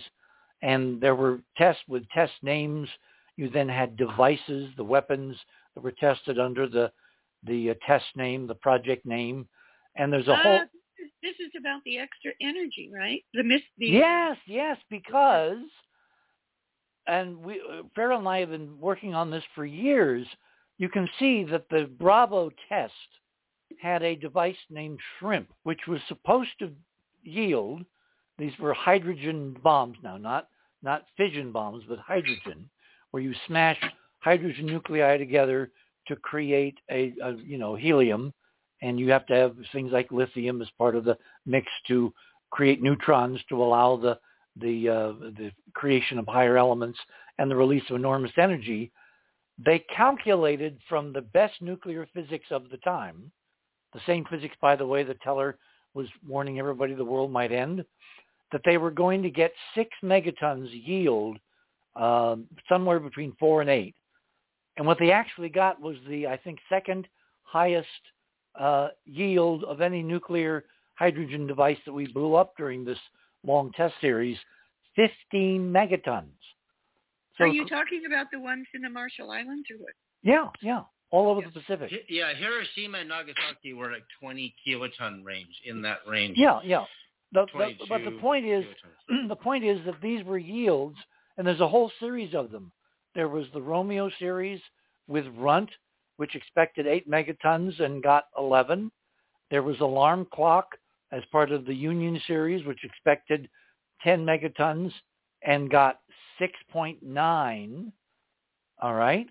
There well, was that just means that their their physics is incomplete. Exactly. Because the excess energy is hyperdimensional. It's opening the gate between dimensions. And what De Palma figured out in his very mechanical experiments, uh, particularly with the thing he called the spinning ball, that this energy, this information, this intrusion into our three-dimensional reality amplifies what's already going on. In other words, it adds energy to the mix. It adds, or if you do it at the wrong time, it actually takes it away because the equations are not complete even for three-dimensional thermonuclear reactions. And you can see in the second graph, the so-called Castle series, which is at the bottom of my, my graphic, the deviation for shrimp was 150%. For runt in Romeo was 175%. For Morgenstern in the Koon series, minus 89%. In Union, alarm clock, plus 73 to 130%. For Yankee in Runt, uh, 42% plus. For Nectar. Well, these, these percentages are all over the map. Yes, because they were done at the wrong. And the thing that got me into this was reading a book called 33. Um, uh, what was the first part of it? Written by a New Zealand airline pilot. And he came to the conclusion, again, totally separately, that you could not have a global thermonuclear war because you had to be at a certain latitude and longitude in order for the damn thing to work at all. At all or just well? Well, his theory was at all. My modification was to work with more or less efficiency. Because when you look at the actual nuclear physics, the mainstream physics, where the mainstream was trying to explain these incredible discrepancies, they don't work. And they paper that over because they have no better idea because even they don't know what they're really doing. That's how deeply the real physics has been suppressed. Remember, the same physics the UAPs off the east coast of Virginia have been trying to tell us now for years. This is how the universe, your universe too, really works. So, well, Richard, if, if the antimatter, which can be a weapon, a half a gram of antimatter would equal the TNT equivalent of Nagasaki. Yeah, but you, all right. In, in, in, no, I'm saying if I know, I understand where you're going. The antimatter, the antimatter would create more energy. The antimatter would create more energy. The problem is it takes energy to create energy in three dimensions. No, if we're, but if the, we're in the, ga- the gamma rays from the detonation would produce antimatter and could explain for the increase you're talking about. yeah, but the equations would balance out. In other words, the amount of energy required to create the gamma rays would be balanced by the annihilation of the antiparticles to create more energy. It wouldn't produce Well, more. maybe, maybe Yeah. not. But that's where the hyperdimensional part comes in. You cannot have a closed system for this to be real physics. It's got to be an open closed. system. It's not closed. The portal is open. That's what we- we're all saying the same thing. Why do we keep doing that?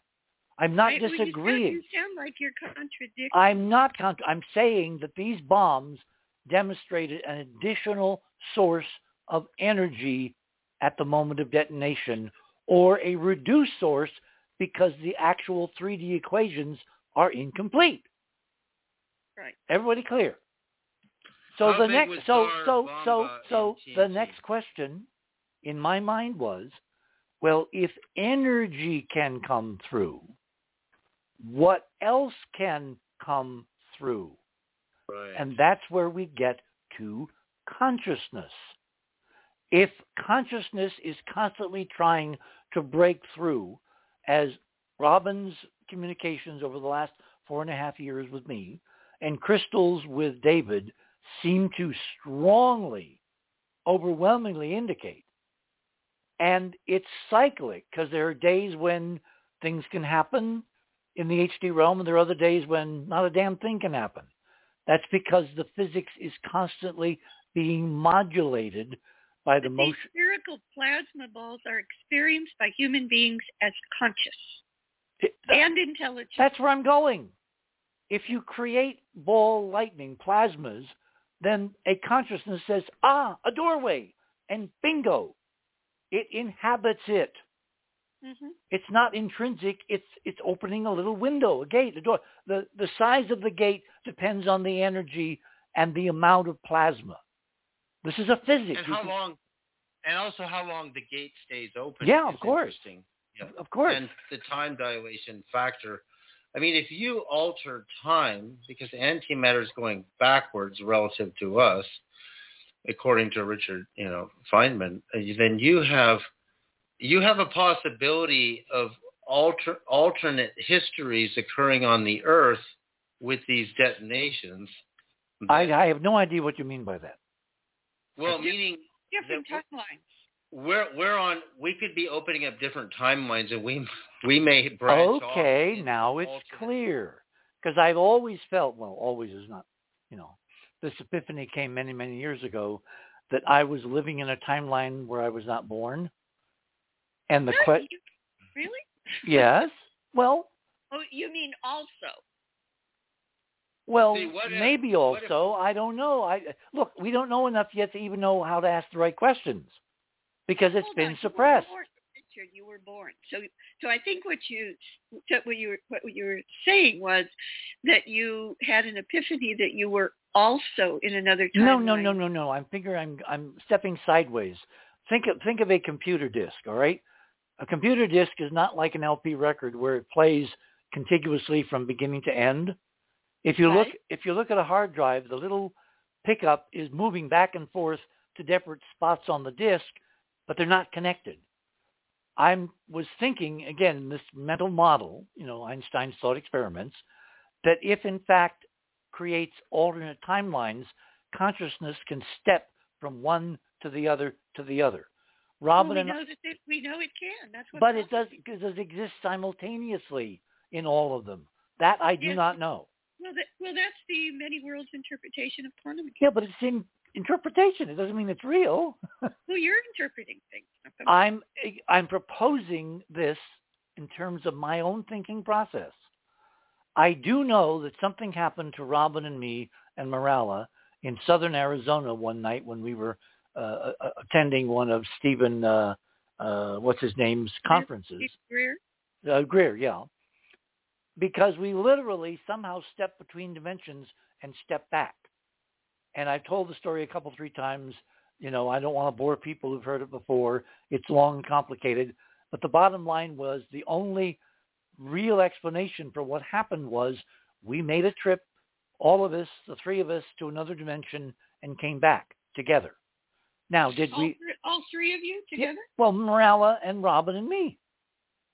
Yeah, I mean, Well, Richard, that's the theory that the UFOs are moving through time. They actually move through time, and that they're they're able to exist in different timelines and even jump timelines, and that we're in one timeline. If you look at the Secret Gospel of John, that's exactly what Jesus tells John in this post resurrection experience, which is you know the the the, the Apocryphon of John that we were cast to the lowest region of matter itself, and that's where the human race went. So it's not like we were that there was there was a higher universe, and we were cast to a lower or, or alternate timeline universe, and and that's coming from Jesus himself to the to the Apostle John, and that sounds mythic.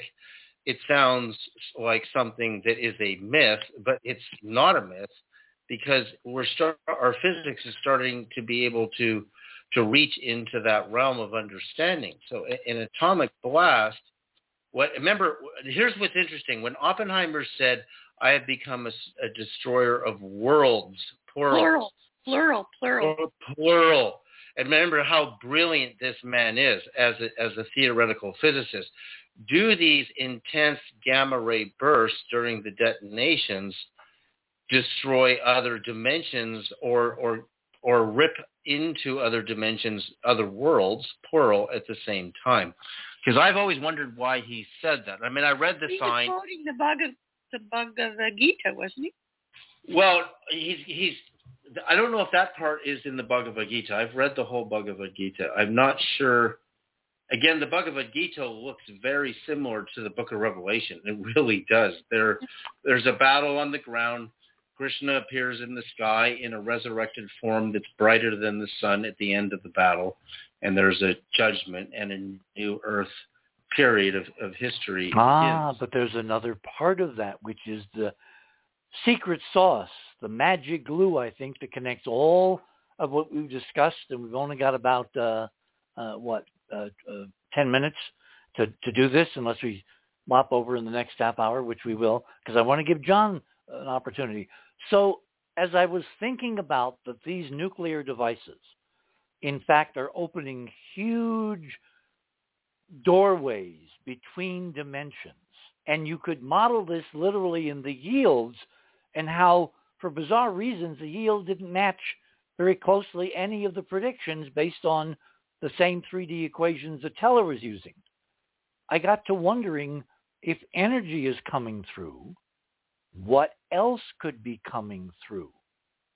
And that's when I began to think about, you know, what Robin's been showing me and what Crystal's been showing David, which is if consciousness is trying at all times from other dimensions to enter this dimension and somehow keep interacting with it, obviously, you know, order of least uh, energy, you'd use doorways that were easier to penetrate than those that are harder. Well, so, as I as I mentioned in part one of this show with Robert Morningstar, and we agree, it's too bad he isn't here tonight. Um, but um, I seriously propose the possibility, it should not be ruled out, that the Trinity test was intentionally designed to open that doorway. It Oh, wasn't I- and and and that's where that's where you're reading minds, dear. That's where I'm uh-huh. going next. So if you go back to my items, all right, get out of eight, go back to five and six and seven and nine and ten and eleven, um, and look at all of those sequentially. Take your time. You know, obviously not during the show because you won't have time then. But what I see, and of course people are going to say, hold in your nuts. I see a multitude of faces, three-dimensional, Oh, I see those too, structured, bilaterally symmetric, the same kind of faces that Robin has been getting the mice to draw for me over and over and over on napkins and paper towels. I've saved them all. I'm going to photograph them as part of the record for four and a half years. And what I'm Well, seeing, I do think you're using these mushroom clouds as a Rorschach. it's not I even, do. it, they're not Rorschach tests because Rorschach tests are, you can make a pattern in anything. These are repetitive patterns of trilaterally symmetric faces. Because think of think of uh, the idea of Well, consciousness. give, give an example of which number, for instance, you think it's the best. I don't. Go to six, then Okay. then go to I seven, which see are faces in ten. Ten looks really like faces. Like yes, it reminds Yes. me of Ezekiel, uh, the faces of different beasts looking in different directions. yes, yes. the- Look at nine.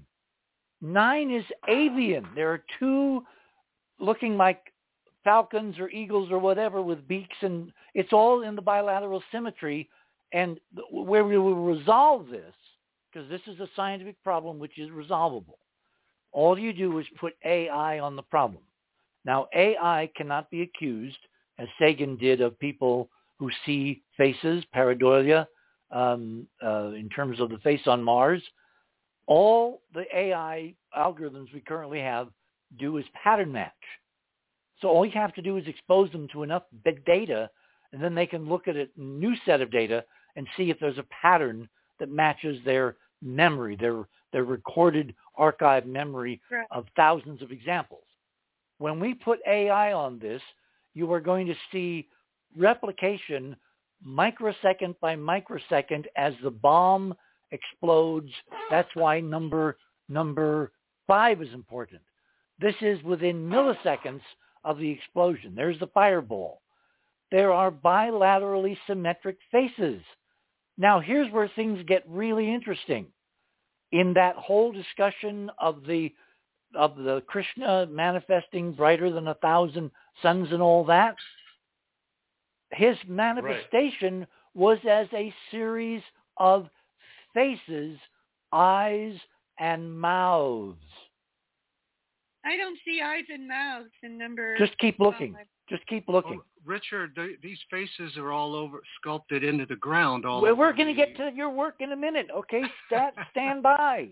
I'm trying to produce this in a logical fashion for people who are saying he has lost it. No, go back to the graphs. We know measurably information and energy is coming from somewhere that is not modeled in any 3D calculations. Number one, we have Well, you huge- wouldn't expect that with antimatter coming through. no, because you can't create the antimatter without using energy to create uh, the equations balance. You can't well, get that, some, I, in I'm a- not sure that in a closed system, Barbara. No, that You cannot get something for nothing. The only way you get it is if it's an open system between dimensions and the detonation of the bomb opens. But opens. that's the physics just on this side of No, it matter. isn't. It only uh, you only have to open the gate. You need two MeV. You need two MeV gammas to produce antimatter. So once the gammas reach that Yeah, but the two MeV has to come from somewhere. So in 3D closed, Well, yeah. think of the universe as a closed Well, system. Hiroshima and Nagasaki produced two MeV, two and a half MeV. Yeah. I'm uh, just gammas, saying that so- the, the, the energies of the bomb open the gate, and a la De Palma's experiments, you add additional energy from some magic source, which is not magic. It's simply higher dimensional. This should not be controversial to us in this conversation. Well, what's are amazing? Are you paralleling what you call higher dimensional with antimatter or not? No, no, no. The antimatter is is a specious. Does it's not what David thinks it is. It's the creation of plasma, because it's the plasma itself in the experiments, from little small balls of lightning to huge tokamaks. Well, that's Which- what I'm saying. The the dark lightning produces higher gammas and higher antimatter than even some of these. Yeah, but where's the energy tests. for the dark lightning coming from? What is triggering That's that? the question, isn't it? Right. I see what you're saying. I see where he's going. Yeah, I understand. Thank you. Gosh, it takes a long, long time sometimes. By the way, it's my birthday, Richard, August 21st. Oh I my turned- gosh. Yay! Happy birthday. Well, it's it's actually in one minute. It'll be his in birthday. One minute. Okay. Time. All right. Hey, literally at one minute, we've got to go because we've got another break coming up. So let me finish this thought and then segue to John, who has additional data. And I've been Yes. checking John's data, and I think it's real. I'm going to put my, you know, foot out there and say it's real. So what we have to do is be a little more organized about what's real and what is not real. And that means we have to loosen the chains of the constrained physics that has been spoon-fed us so we don't understand the bigger reality. You're on the other side of midnight. My guests, Too Numerous to Mention. Go to the website and look them up in their sterling bios and their backgrounds and their incredible diversity, which is all converging on unbelievable things we should be thinking seriously about if we really want to understand a multi-dimensional universe and how we're a part of it. And we've been segregated from being part of all of it in my model. You're on the other side of midnight. My name is Richard C. Hoagland. We shall return.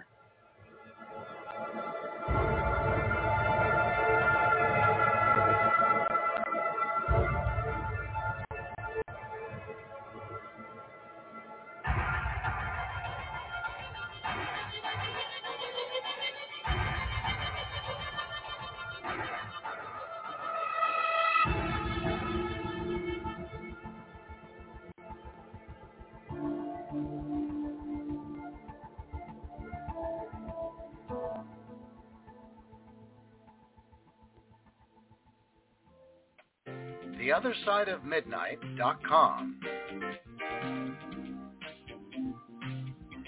Tune in to listen to Richard C. Hoagland and his fascinating guests. Join Club 19.5 to get access to exclusive member benefits.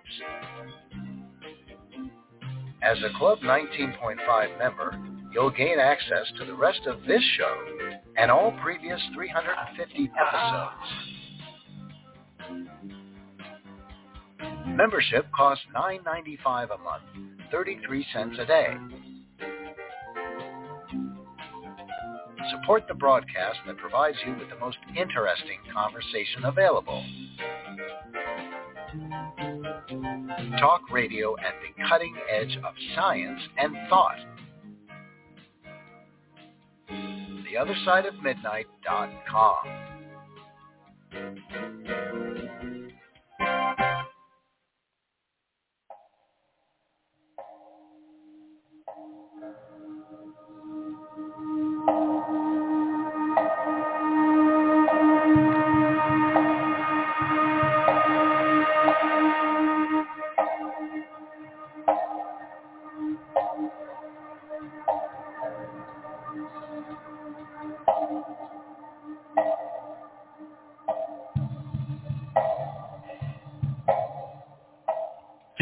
welcome back, everyone, to the other side of midnight. Now, Monday morning, August 23rd, 2023. Um, what did I say? 23rd? No, I meant the 21st. David Sereda's birthday. Happy birthday to you. We're discussing something very grave and very extraordinary all at the same time. The idea that nuclear weapons on the large enough scale by design, because I agree with Barbara on this, and we'll get into the details in the next hour, by design, literally open gates between dimensions and not only allow measurable, extraordinary excess energy, 150%, 175% to come through to add to what's going on, they also provide a conduit, a doorway for consciousness. And how does consciousness manifest itself? How do we recognize people even in our 3D state? By their faces, what they look like. If you're an enormous amorphous blob, you know, unless there's some higher level resonance, you know, like a significator code or something, you're not going to know who you're seeing or talking to or in contact with, but someone's face is so endemic in our consciousness as the key to recognizing identity. And what I see, if you go and look at those very limited, because I didn't, you know, have time. Keith would have, you know, thrown me out of the studio if I had put all the different examples of all of the nuclear weapons tests where I see absolute faces. It really drives home the idea to me that A, I'm not hallucinating. I'm not, you know, just seeing faces in clouds. And of course that gets into the thing is when people see faces in clouds, are they really seeing just something in their mind's eye or is that another version of this physics? Again, one of the weird things that got me onto this was um, Robin's car, uh, which of course we both drove you know, everywhere when she was still here, has been sitting in the garage now for four and a half years, and dust has accumulated on the windows. Except it's not accumulated uniformly. There are patterns and faces and attempted artwork on the vertical windows of the car, which is a little SUV with lots of windows, big windows.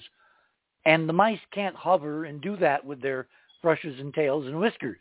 So something else has been trying to create impressions in the dust, quietly falling year after year after year in that garage with no wind to blow it away.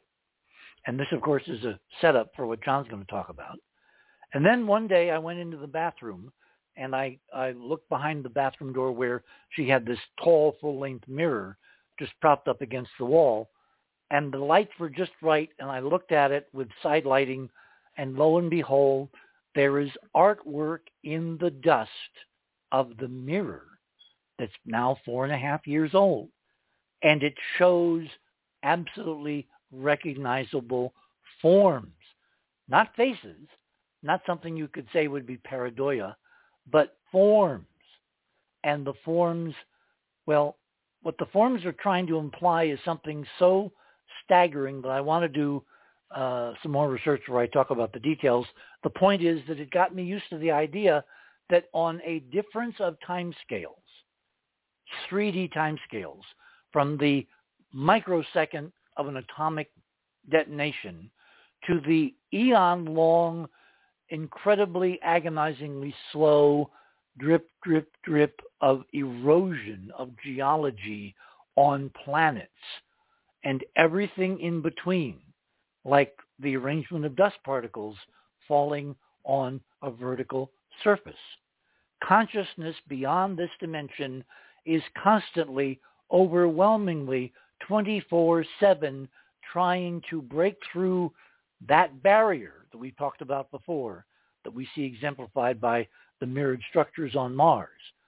And something is trying to get through, implying that something also, if it's done under the right conditions of the creation of an incredible amount of plasma, can open the gate from here to there. So is that the ultimate reason for sacrifice? Is it literally a propitiation of something on the other side that needs consciousness to, this is where it gets weird, to feed on, to somehow benefit from, which takes us to item number 14. Barbara, you'll love this one. I look, I started looking years ago at the uh, imagery and the videos of 9/11, the towers, the collapse, and all that. I went back recently and I started looking carefully, and lo and behold, there's one right there in 14. Their faces in the roiling clouds of debris from the destruction of the World Trade Towers. So, if you only need plasma, and there was a lot of plasma generated by the destruction of the towers, if you only need plasma to create the gate, are we seeing the malevolent forces trying to come through with the creation of the sacrifice of 3,000 plus souls on this side of the barrier? These are the huge questions that I think bracket what Oppenheimer and company were really doing in the creation of the most massive uh, amount of plasma in any one location that one can conceive of in a normal three-dimensional physics. Anybody have thoughts? Richard? I'm here. Can you hear me? Yes, yes. Oh, okay. Um, I just want to remind people that the word Holocaust literally means burnt sacrificial offering. Ah. And that's what happened in Hawaii, is what happened in Hiroshima. That is what happened in Nagasaki. Yeah. And that's what happens in a lot of religions where you have to sacrifice with fire something, you know, a, a, a ritual fire, which creates a plasma, a gate, a doorway between Mhm. dimensions. By the way, I would like people, um, I'm not going to go into my items. I would like people uh, who weren't on the part one show where we went into my items, all but number seven, um, everything having to do with the Trinity nuclear test and Robert Morningstar and my very informed opinion uh, analysis that Oppenheimer and company um, uh, intentionally opened the doorway with the bomb. That that was the reason, the real reason. I am in agreement. And you know and why? the nuclear age. But I do. I have now added two items, and I'm not sure. Yeah, they are up.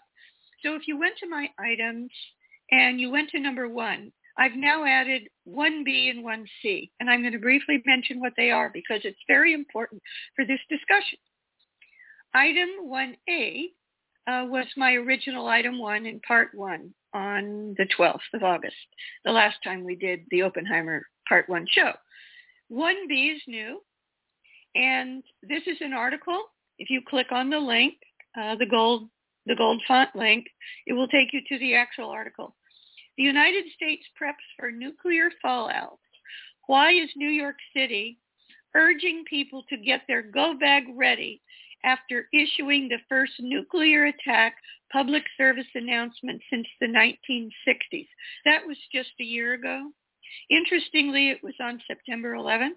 Okay. Okay. Uh, and then 1C, um, just the other day, I think this is about a week ago, um, Missouri Congressman Cori Bush, that's a photograph of her there in front of the U.S. Capitol in Washington, D.C., Missouri Congresswoman Representative Cori Bush is pushing the House of Representatives to pass, this was her sponsorship bill, the Justice for Jana Elementary Act, Elementary School Act, it should have read, of 2023, which would create a, a federal fund to clean up schools impacted by the toxic radioactive waste that is still in the United States from the World War II Manhattan Project.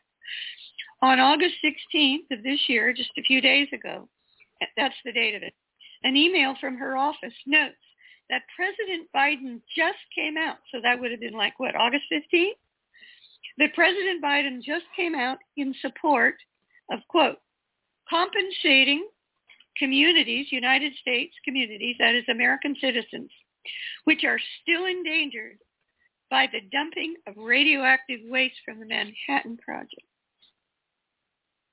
So all of this is coming out at once. Everything, everywhere, all at once. Yes. So um, let me let me uh, try to reframe my my train of thought here. I want everyone to go in my items, and then we're going to get to John. Uh, I want you to go to number. I think it. Oh, let me let me actually go look. Let me not to to uh, you know do this. Um, By the way, Richard, in your number 10, what are those vertical lines that cross in an X? What are those? Okay, those are rockets, solid rockets trailing smoke so that the physicists can see the blast waves moving them geometrically. Oh, oh, I see. I understand. It's part of the experiment. Okay. Yeah, exactly. And they were. It's not. It's not created by the detonation. Oh no no no no no! Those are those are fired off before the detonation, so you have a way of tracing in the clear atmosphere the shock wave progression and all that. I understand. Okay. Okay. So uh, you want to go to item 13. This is the Trinity marker, which literally is at the site of the detonation of the uh, uh, test atomic explosion on July 16th, just before dawn. And I need to now look up the alignments because. And it's a pyramid. It's a tall Russian-style pyramid. That's right. Why right. the hell is it that shape? Why is it a pyramid at all? Because that's, of course, the static marker of hyperdimensional connectivity, which is why the experiments by Golod, the Russian billionaire around Moscow and in Ukraine and elsewhere, that these pyramids duct energy in and do all kinds of magical things to matter.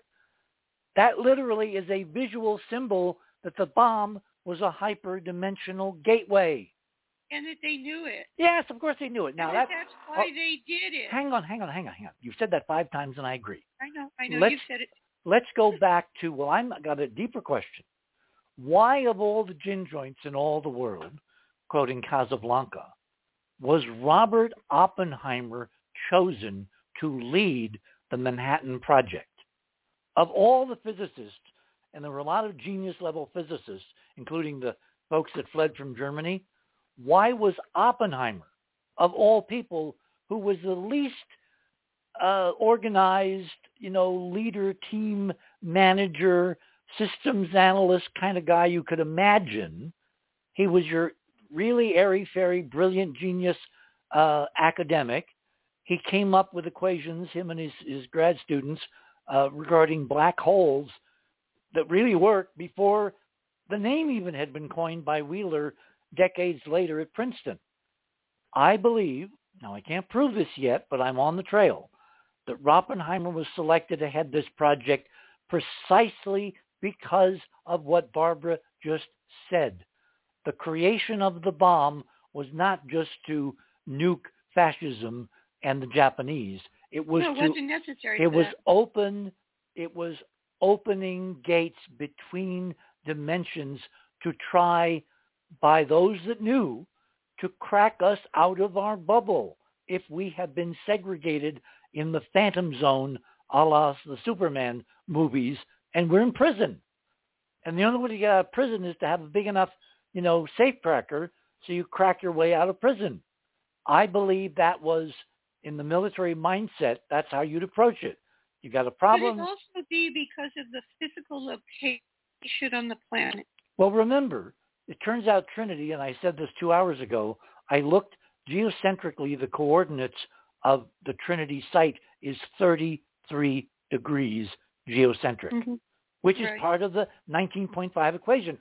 Of It's all, also the Masonic. It's Masonic. but that's why the Masonics had 33 degrees. It's all the physics. You Mhm. know, it's the physics, stupid, as Clinton would have said if he knew enough. Okay. Um, so the Trinity marker is a tall pyramid, a la the Russian modification of the Egyptian pyramids, because the shape of the pyramid changes the ducting depending upon which era in the Vedic cycle, going back to ancient Indian history, you happen to find yourself in.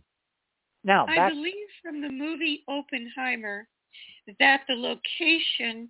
That, I don't know if it's true or if it was just creative license um, by Chris by Christopher Nolan. No, he he did some Um, of that in the movie. Yes. but he did some of it. But I don't know. Maybe you know it, or David or Jonathan knows. Um, is it a fact that the movie presents as a fact that the location was chosen because that's either he owned the land, Oppenheimer owned it, or he had gone there in his childhood and loved it. He just loved New Mexico, all of it, and the reason it was Well, chosen. The, part of New Mexico. yeah, yeah. All right. So, uh, I, I, academically, I can't answer because I haven't been able to research it yet. Uh, I Mhm. don't think his ownership had anything to do with it because you can't randomly, you know, own 33 degrees unless you really have a long-term plan. Or maybe they, maybe his family owned it. May, well, we, we can. That's part of the public record. We will find that out. Yeah. More important, it's called the Way of the Dead. 33 degrees. Remember, the physics does not come up equally in planets and stars at all latitudes. I'm It- sorry, who calls it the Way of the Dead? The Spanish Are you talking about the area? the area. That's why they chose it. Because I if mean, it that's, that's their name That's for the na- location. go look at my item number four from Wired Magazine. The description of that site in Spanish is the Way of the Dead, the something de morte. So, I, and it's 33 degrees. So I don't think that was an accident because if the Spanish, which of course, you know, there were in clubs and out clubs in every culture, if they knew from the Native Americans who lived there that, yeah, the dead kind of come back around campfires more easily here than 100 miles north because of the latitude.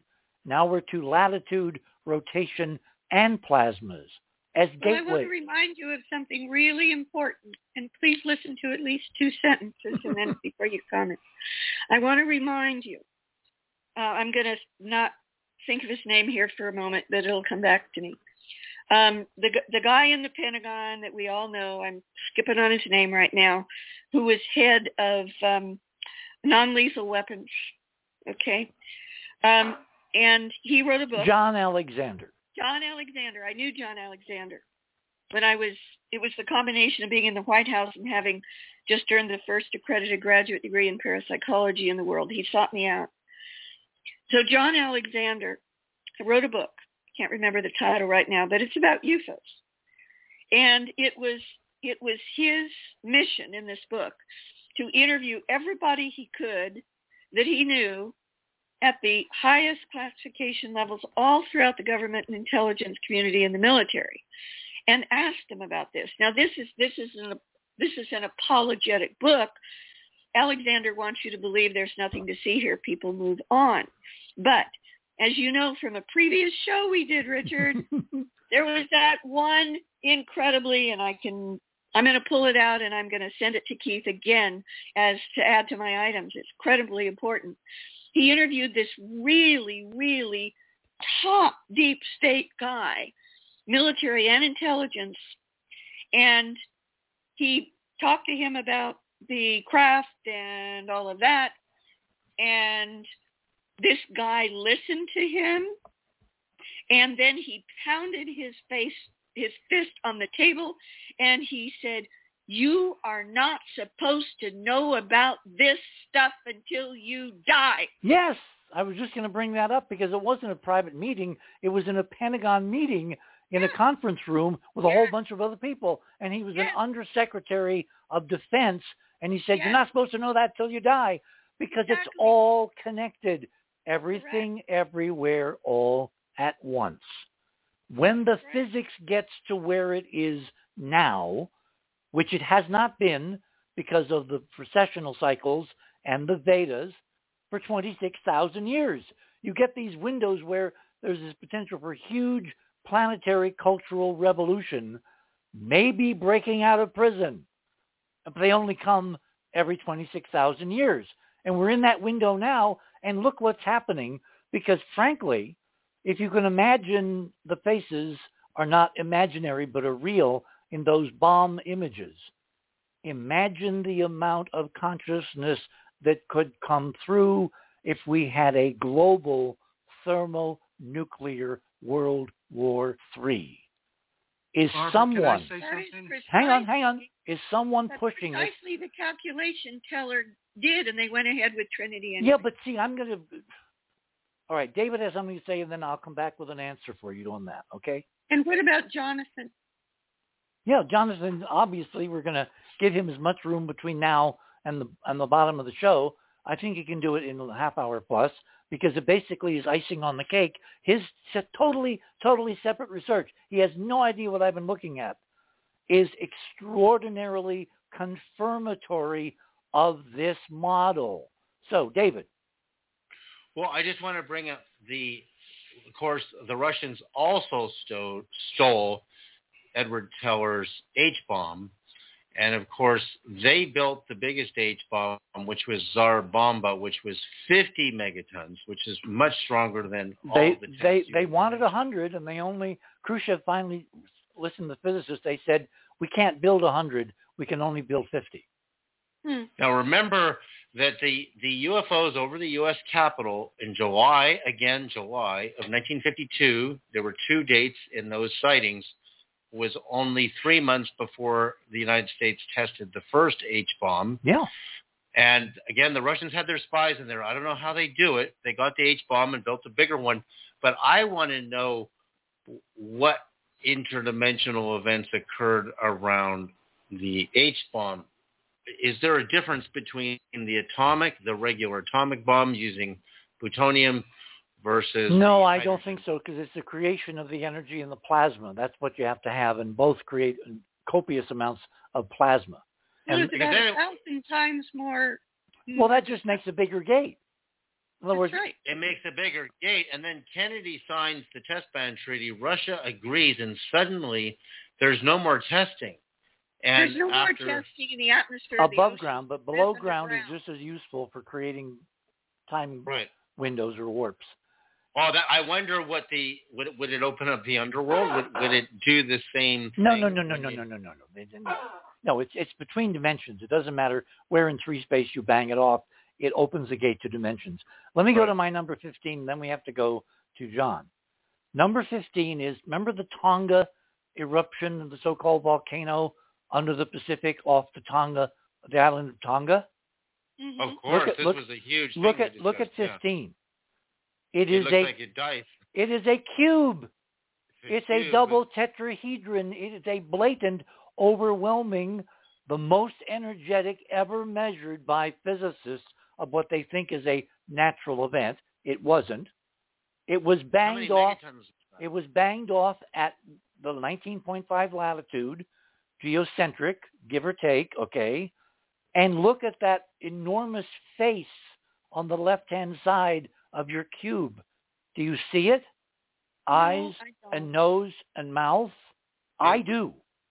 And other see, this is why we need to get AI to look at this, which nobody can accuse of being, you know, Well, I think we should. I think We we, will. should, so- We will. so that we get the uh, the subjectivity out of it. Yeah. yeah, well, some Should of I this. just jump in and interrupt every 30 seconds like Barbara does? John, Rick stop it, stop it. Interrupts every John. It's John, well, the- unbelievable. Well, the reason that I interrupt is because I know where you're going and I'm already there. so- You're the host. I, I you, you can interrupt. No, no, no, no, no, no, no. John, if you want, won't wait for a proper introduction, and you're going to have a whole half hour, if not a little more, because you don't need to make the case over and over and over. You have data on a scale so big, both physically and dimensionally in time, that nobody in their right mind would look at except with this as background and foundation because what it says to me is that consciousness has been trying to penetrate our 3D realm for a very long time in every way possible on time scales which are unimaginable based on our current perception of time and reality and duration. And time is not a limiting factor at all. Over geological time scales, consciousness is trying to manifest as monuments in this dimension. And that's the Richard, seg- what is red blotch on the right? that's the shadow. This Oh, was a shadow. yeah, okay. this this was the late, late, late evening when they when somebody detonated this. The sun was coming from the far left, the west, slantwise, almost horizontal, and that's the shadow of the cube on the ocean, you know, and, and the surrounding clouds. Okay, thank you. Okay. I thought that was obvious, but see, nothing is obvious if you don't. Well, if, if it weren't red, it would have been obvious, but it's reddish. Well, the reddish part is, remember, sunset. Mhm. You're looking at clouds that are literally red because that's the available sunlight. Okay, I understand. Okay, so John has been doing work. We uh, do the setup. You got about five minutes, and then we'll go into the details uh, af- after the bottom of the hour break. Take it away, so Oh, John. Richard, Tonga was 10 megatons. Tonga was 10 megatons. There we go.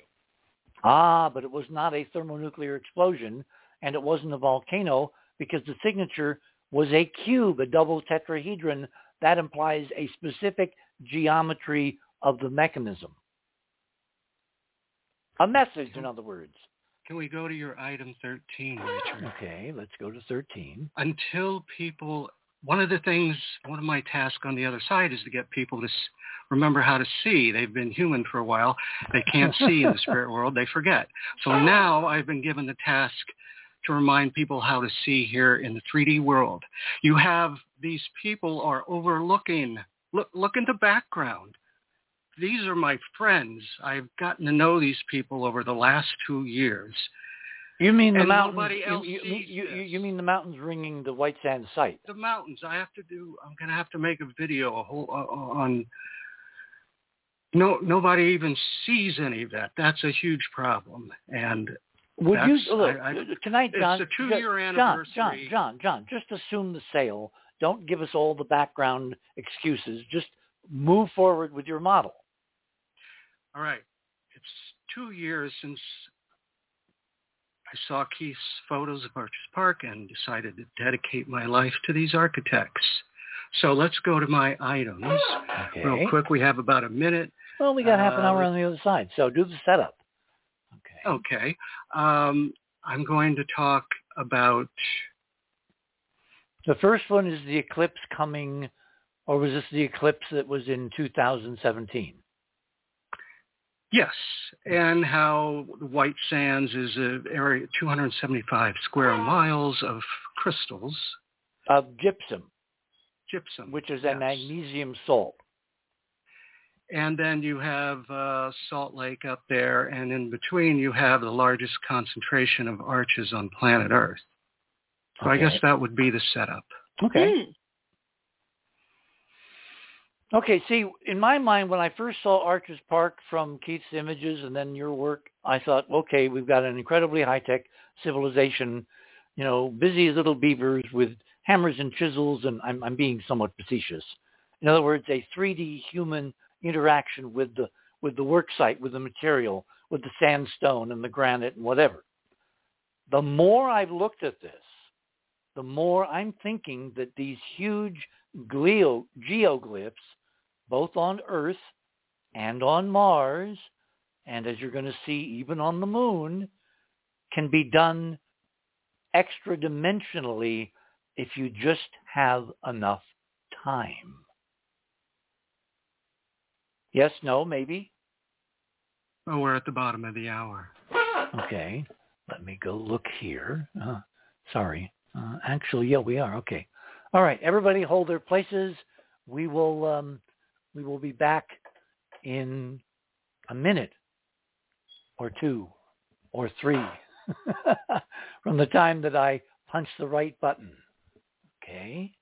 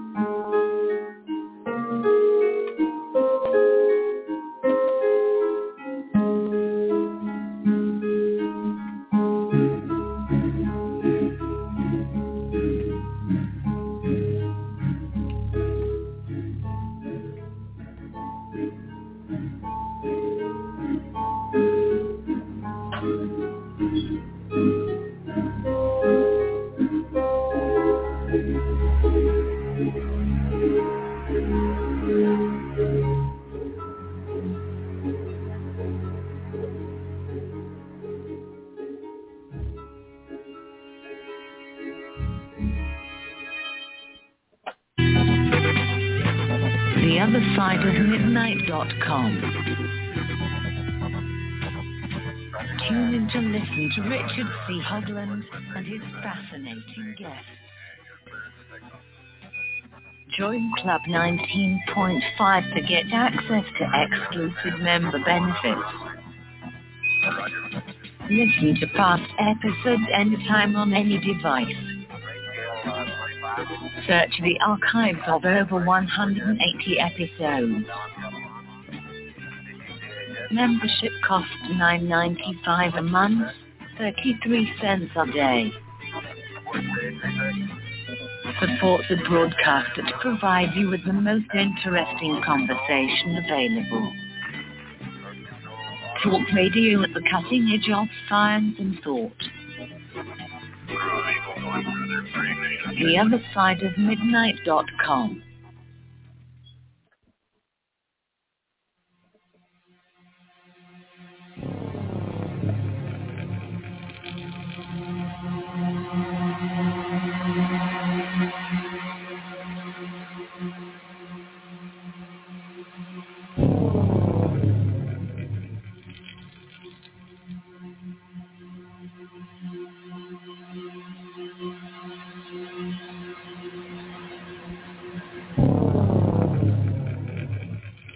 And welcome back, everyone, to the last half hour in the other side of midnight. What I've hoped we could do tonight was to lay foundation connecting the bizarre events of Hawaii, of Maui, which I believe was a ritual hyperdimensional sacrifice. Now, I think the data is tipping me to someone did it with a lot of assistance on both sides of the mirror, both sides of dimension, to create an outcome it's a prelude to other things that are coming. And then you have the bomb, Oppenheimer, and you have the fact that I agree with Barbara, it was done deliberately with the war as the provocation to develop, in terms of current human technology, the ultimate way of forcing open such a gate so that something could come through. In this case, consciousness maybe consciousness we do not want in our realm. Which leads us to John's work. Because John has been looking, starting with Utah, and then covering whole cliffs and mountains and continents on Earth, and then looking at the structures apparently embedded in that ancient dome around the moon. And he's come to a startlingly interesting but now complementary of completely independent conclusions. So, John, you're on. Well, let's look in our own solar system here. We have a planet that is theorized to have blown up a long time ago. It left behind this ring of rubble, the asteroid belt. We don't know what caused that explosion, but I have a theory. And then we have Mars, which is a devastated surface, and Dr. John Brandenburg has shown that uh, there's a case for a nuclear uh, part of the equation that could be involved with that devastation. And then on Earth, we have humans which have had rise and fall civilizations over hundred thousands of years. And now here we are again trying to get something going. And we have this uh, Oppenheimer guy and the, the nuclear uh, test done there in Mexico. And I believe that you know, that was a necessary thing to, to prevent evil from taking over the world and so forth but uh, there were unintended consequences and that the earth is now out of tune, so to speak. The whole solar system, as you know, Richard, is, is out of tune. And this dissonance, uh, it increases. Uh, there was a Star Trek Next Generation episode where the, the scientist woman, her son Remy, was killed by the crystalline cre- creature. And so she kind of went after that creature and and she played a sound and the creature's like ah stop stop ah and then creature blows up. And so that's i believe what we're dealing with here to an extent is that the these arches are finely tuned uh, to resonate so that the earth is a um, healthy consciousness and humans can live on it in accordance with that consciousness and so on. And the moon too and Mars, I'm sure, had many arches as well. Well, if we live in a designer solar system, let me interrupt. Mm-hmm. The whole thing was tuned for consciousness for us. And then something horrible happened. Someone, I believe, tried to sabotage the experiment by literally blowing up one or more worlds.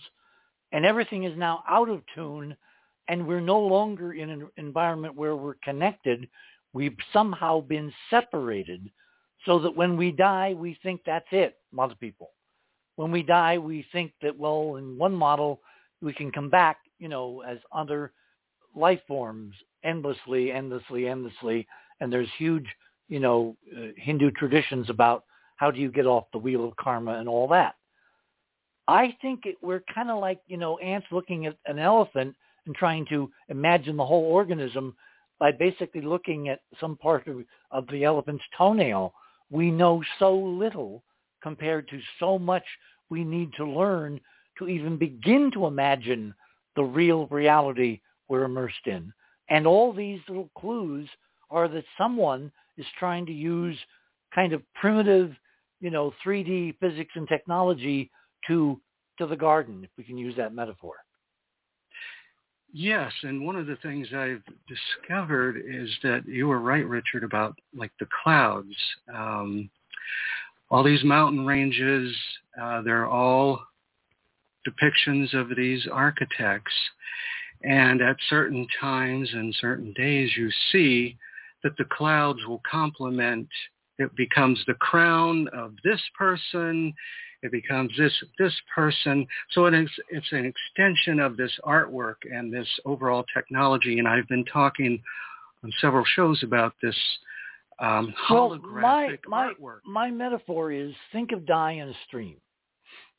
If you're an in, in you know perishable but invisible consciousness able to interact with our 3D world, how would you make yourself known? You need to use something in 3D that's visible to make the invisible visible. And clouds have been a classic projection of imagination for forever. And I'm beginning to think, based on these other examples, that it's all dependent on time scales. Like Robin doing, you know, images in the mirrors in the dust, and someone sculpting clouds on an afternoon for observers lying in a park looking up to observe is simply two ends of the same spectrum of consciousness trying to say, I'm here, I'm here, see me. Yes, it's it's such a travesty that humans have been conditioned not to see. So my last three sides are an example of this. Um, I had a nap earlier and I, I get up. Like I said, it's the two-year anniversary, so I'm very focused on where I've come, in the last two years and how far I've got to go.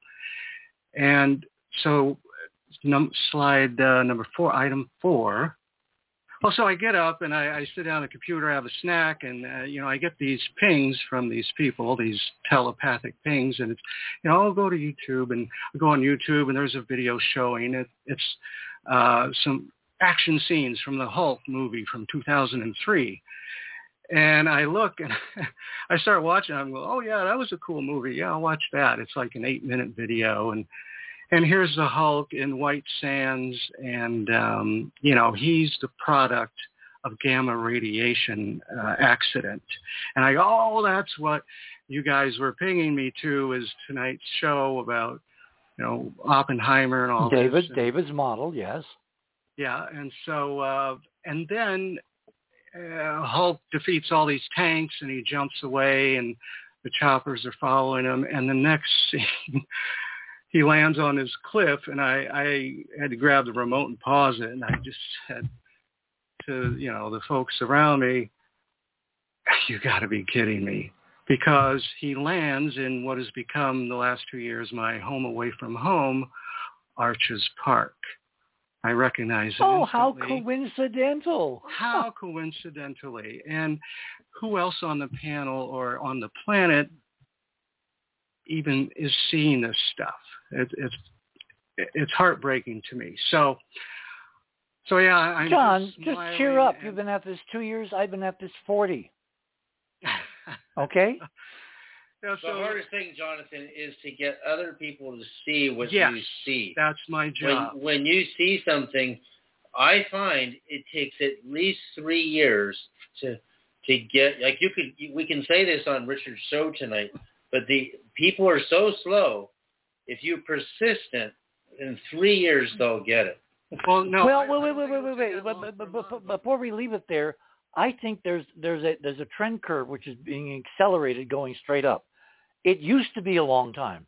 It's shorter and shorter and shorter and shorter, and I'm seeing things now that I know I looked at years ago that I never saw.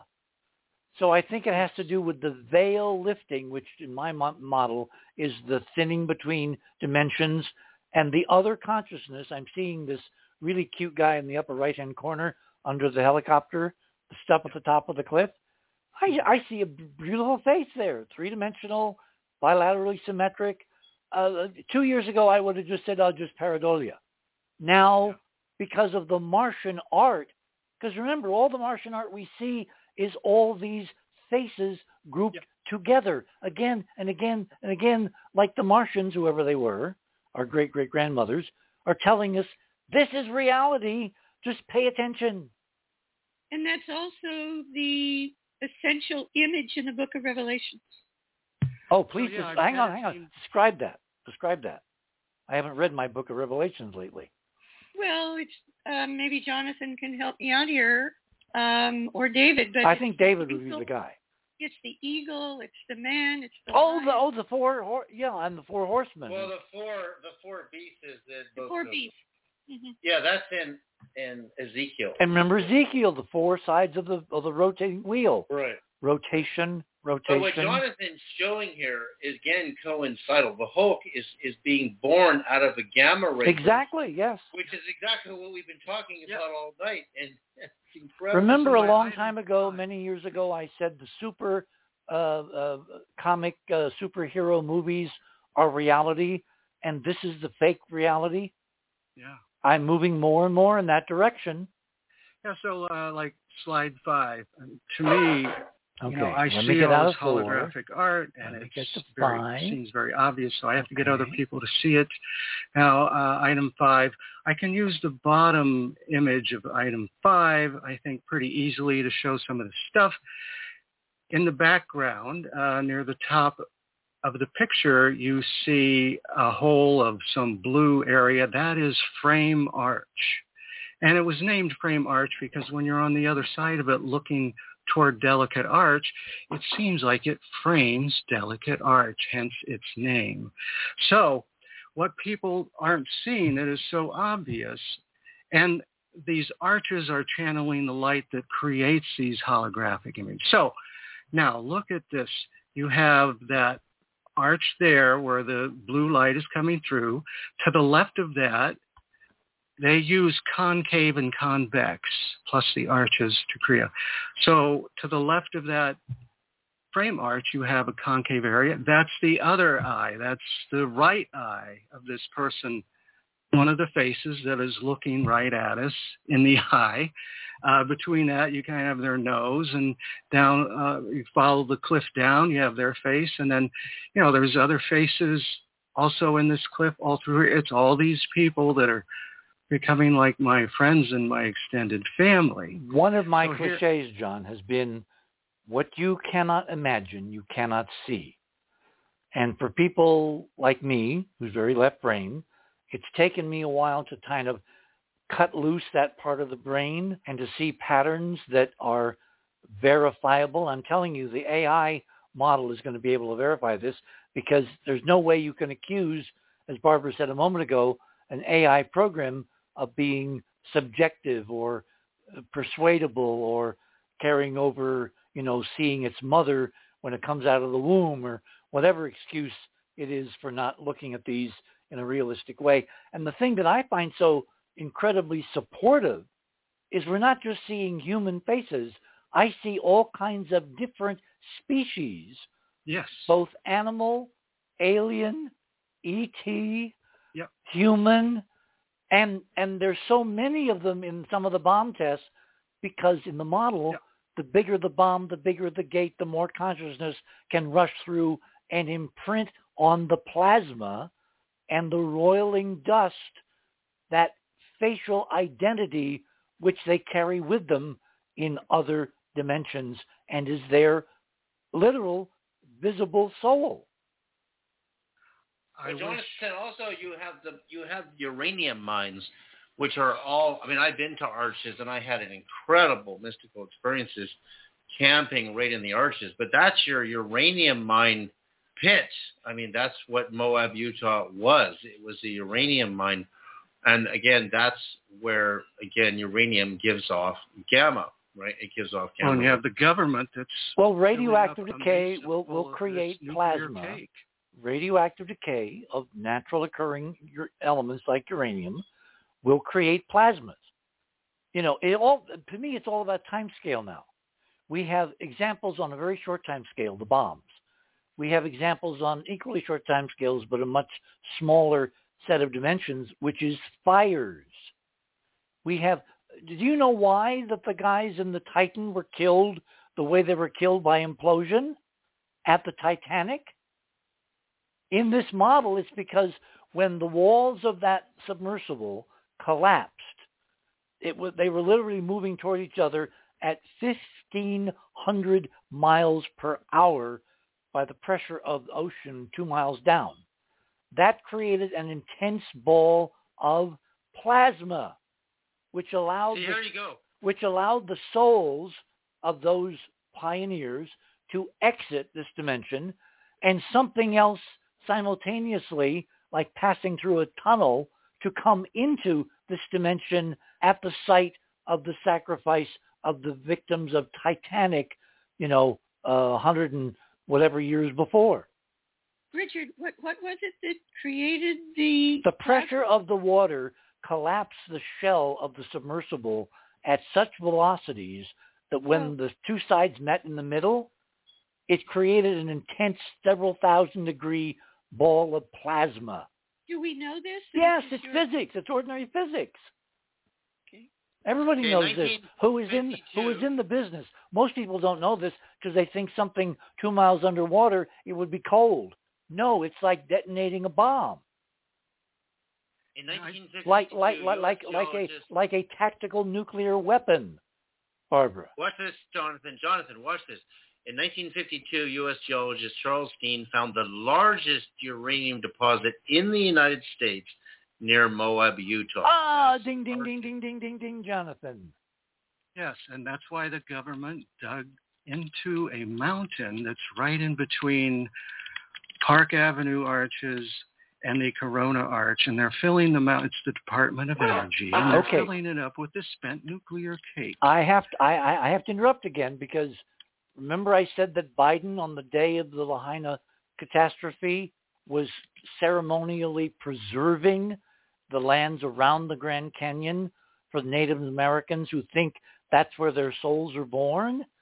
Do you know what that document, that memorialization, that law that he signed also does? It forbids uranium mining in the same region. Great.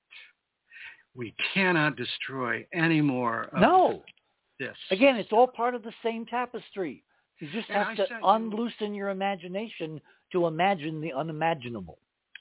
Yeah, I sent you uh, an image uh, this past week uh, in an email that, again, nobody sees or mentions the sculpting of the Hawaiian Islands. Well, they're literally at 19.5, so if this was going on No, it's geologically, it's where else people. would that be happening?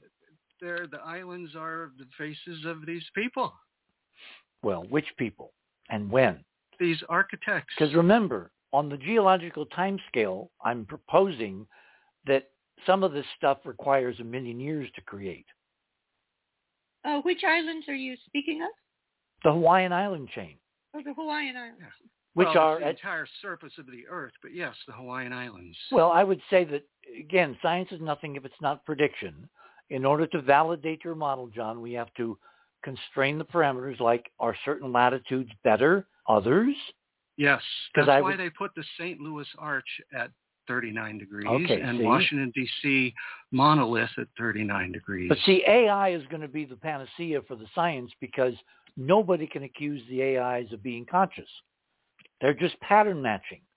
The yes. problem, and they can go through millions of patterns, and they will come up with absolute answers that will verify what we were talking about, and people will believe it because, quote, it's objective machine consciousness as opposed to, you know, zooey dooey humans. Yeah, it gives them an escape. Okay, we got 10 minutes. Get to the good stuff, John. Come on. he already has. Well, he's got a couple Oh, more examples here. Well, yeah, my item six is just showing that um, if we don't, if if I can't get people to see this, I mean, like I'm editing the end uh, of Shards of the Gods, Richard. We you did that show um, a couple of months ago, and I've been editing that. And I, I think I'm done, and then they tell me, no, we want you to go paint the Badlands of Canada Oh, the. Because- Look at all those faces. if you get people to see, they already see like what Keith pointed out at one point on the show. You know, I got this Badlands Guardian. Now I will come in, and, and so I painted all that, and I put it in the show. I painted the Hawaiian Islands. Look at when I say painted, I've It, it, Use it's, the it's like it's like a huge process. crowd. Each one of those pillars seems to be a person. Yes. See, no one is going to believe this unless they stay with it a long, long time. They tonight are writing us all off as Fruit Loops. Uh, boy, when you get it, and then it's just, oh my God, it's an onslaught. Well, you have to have the bigger model. You have to understand why this would be happening. And what it tells me, apropos of Robin and the mirror and the dust, is on different time scales, consciousness can persist over literally millions of years, which of course makes everything different. Or it should. Yeah, they uh, like Georgia said, and and well, I was talking to Georgia. This is why I said wanted Georgia to be part of the time- conversation. So There there is time on the other side, but it's in cycles. Well, and it may not be in cycles there, but it's in cycles in terms of us because the modulation is from this side. The cycles are the celestial movements of mass, yes, planets, Yep. you know, hyperdimensional astrology, going back Yep. to Rick Levine and conversations we've had. And there, there, it's, it's, it's fractal.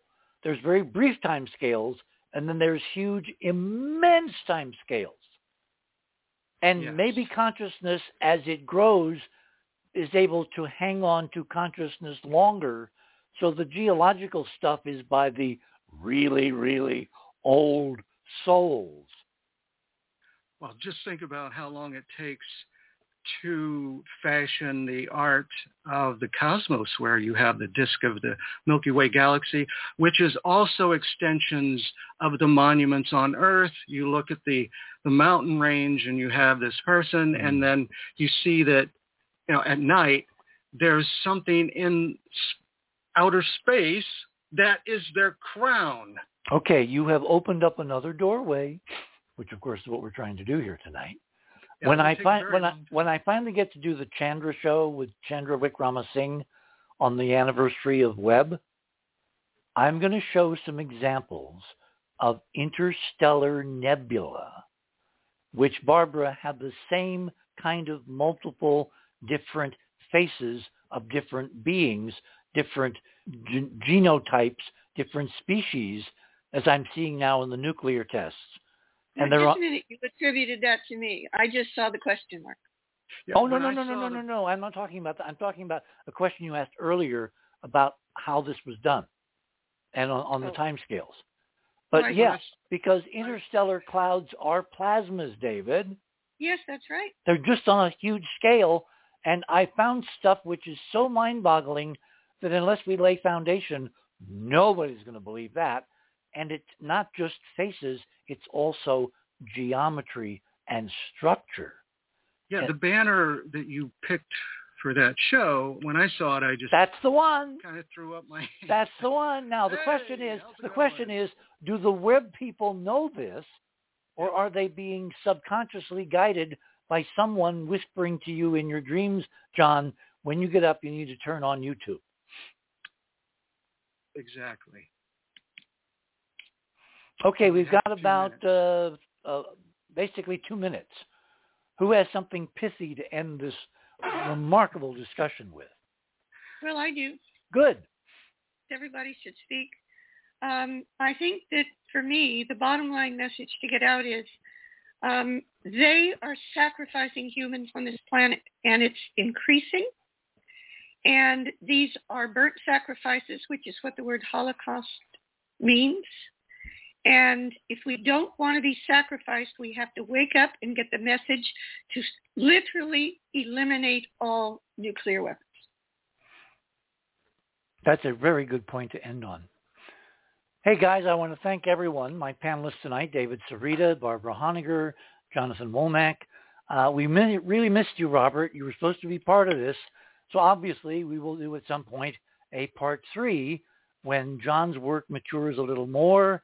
Find out the Indians are going to uh, um, confirm the existence of the domes. And we will then answer or address the question which I was going to earlier tonight, and we didn't have time. Why, of all people, was Robert Oppenheimer picked to develop the U.S. atomic bomb? And there is an answer. The question is, are you going to believe it? So we are literally at the top of the hour in a remarkable night as hurricane slash tropical storm Hilary pummels the Southern California area. Barbara's safe. Uh, Ron is safe. He has no phone, but he's safe. George is safe. I guess has no phone either or internet. So until next Saturday when we're going to do the Chandrayaan 3 mission in reverse, were they successful? Did they land? We won't know for a week. So until then, remember, third star on the left, straight until morning. Good night, everyone.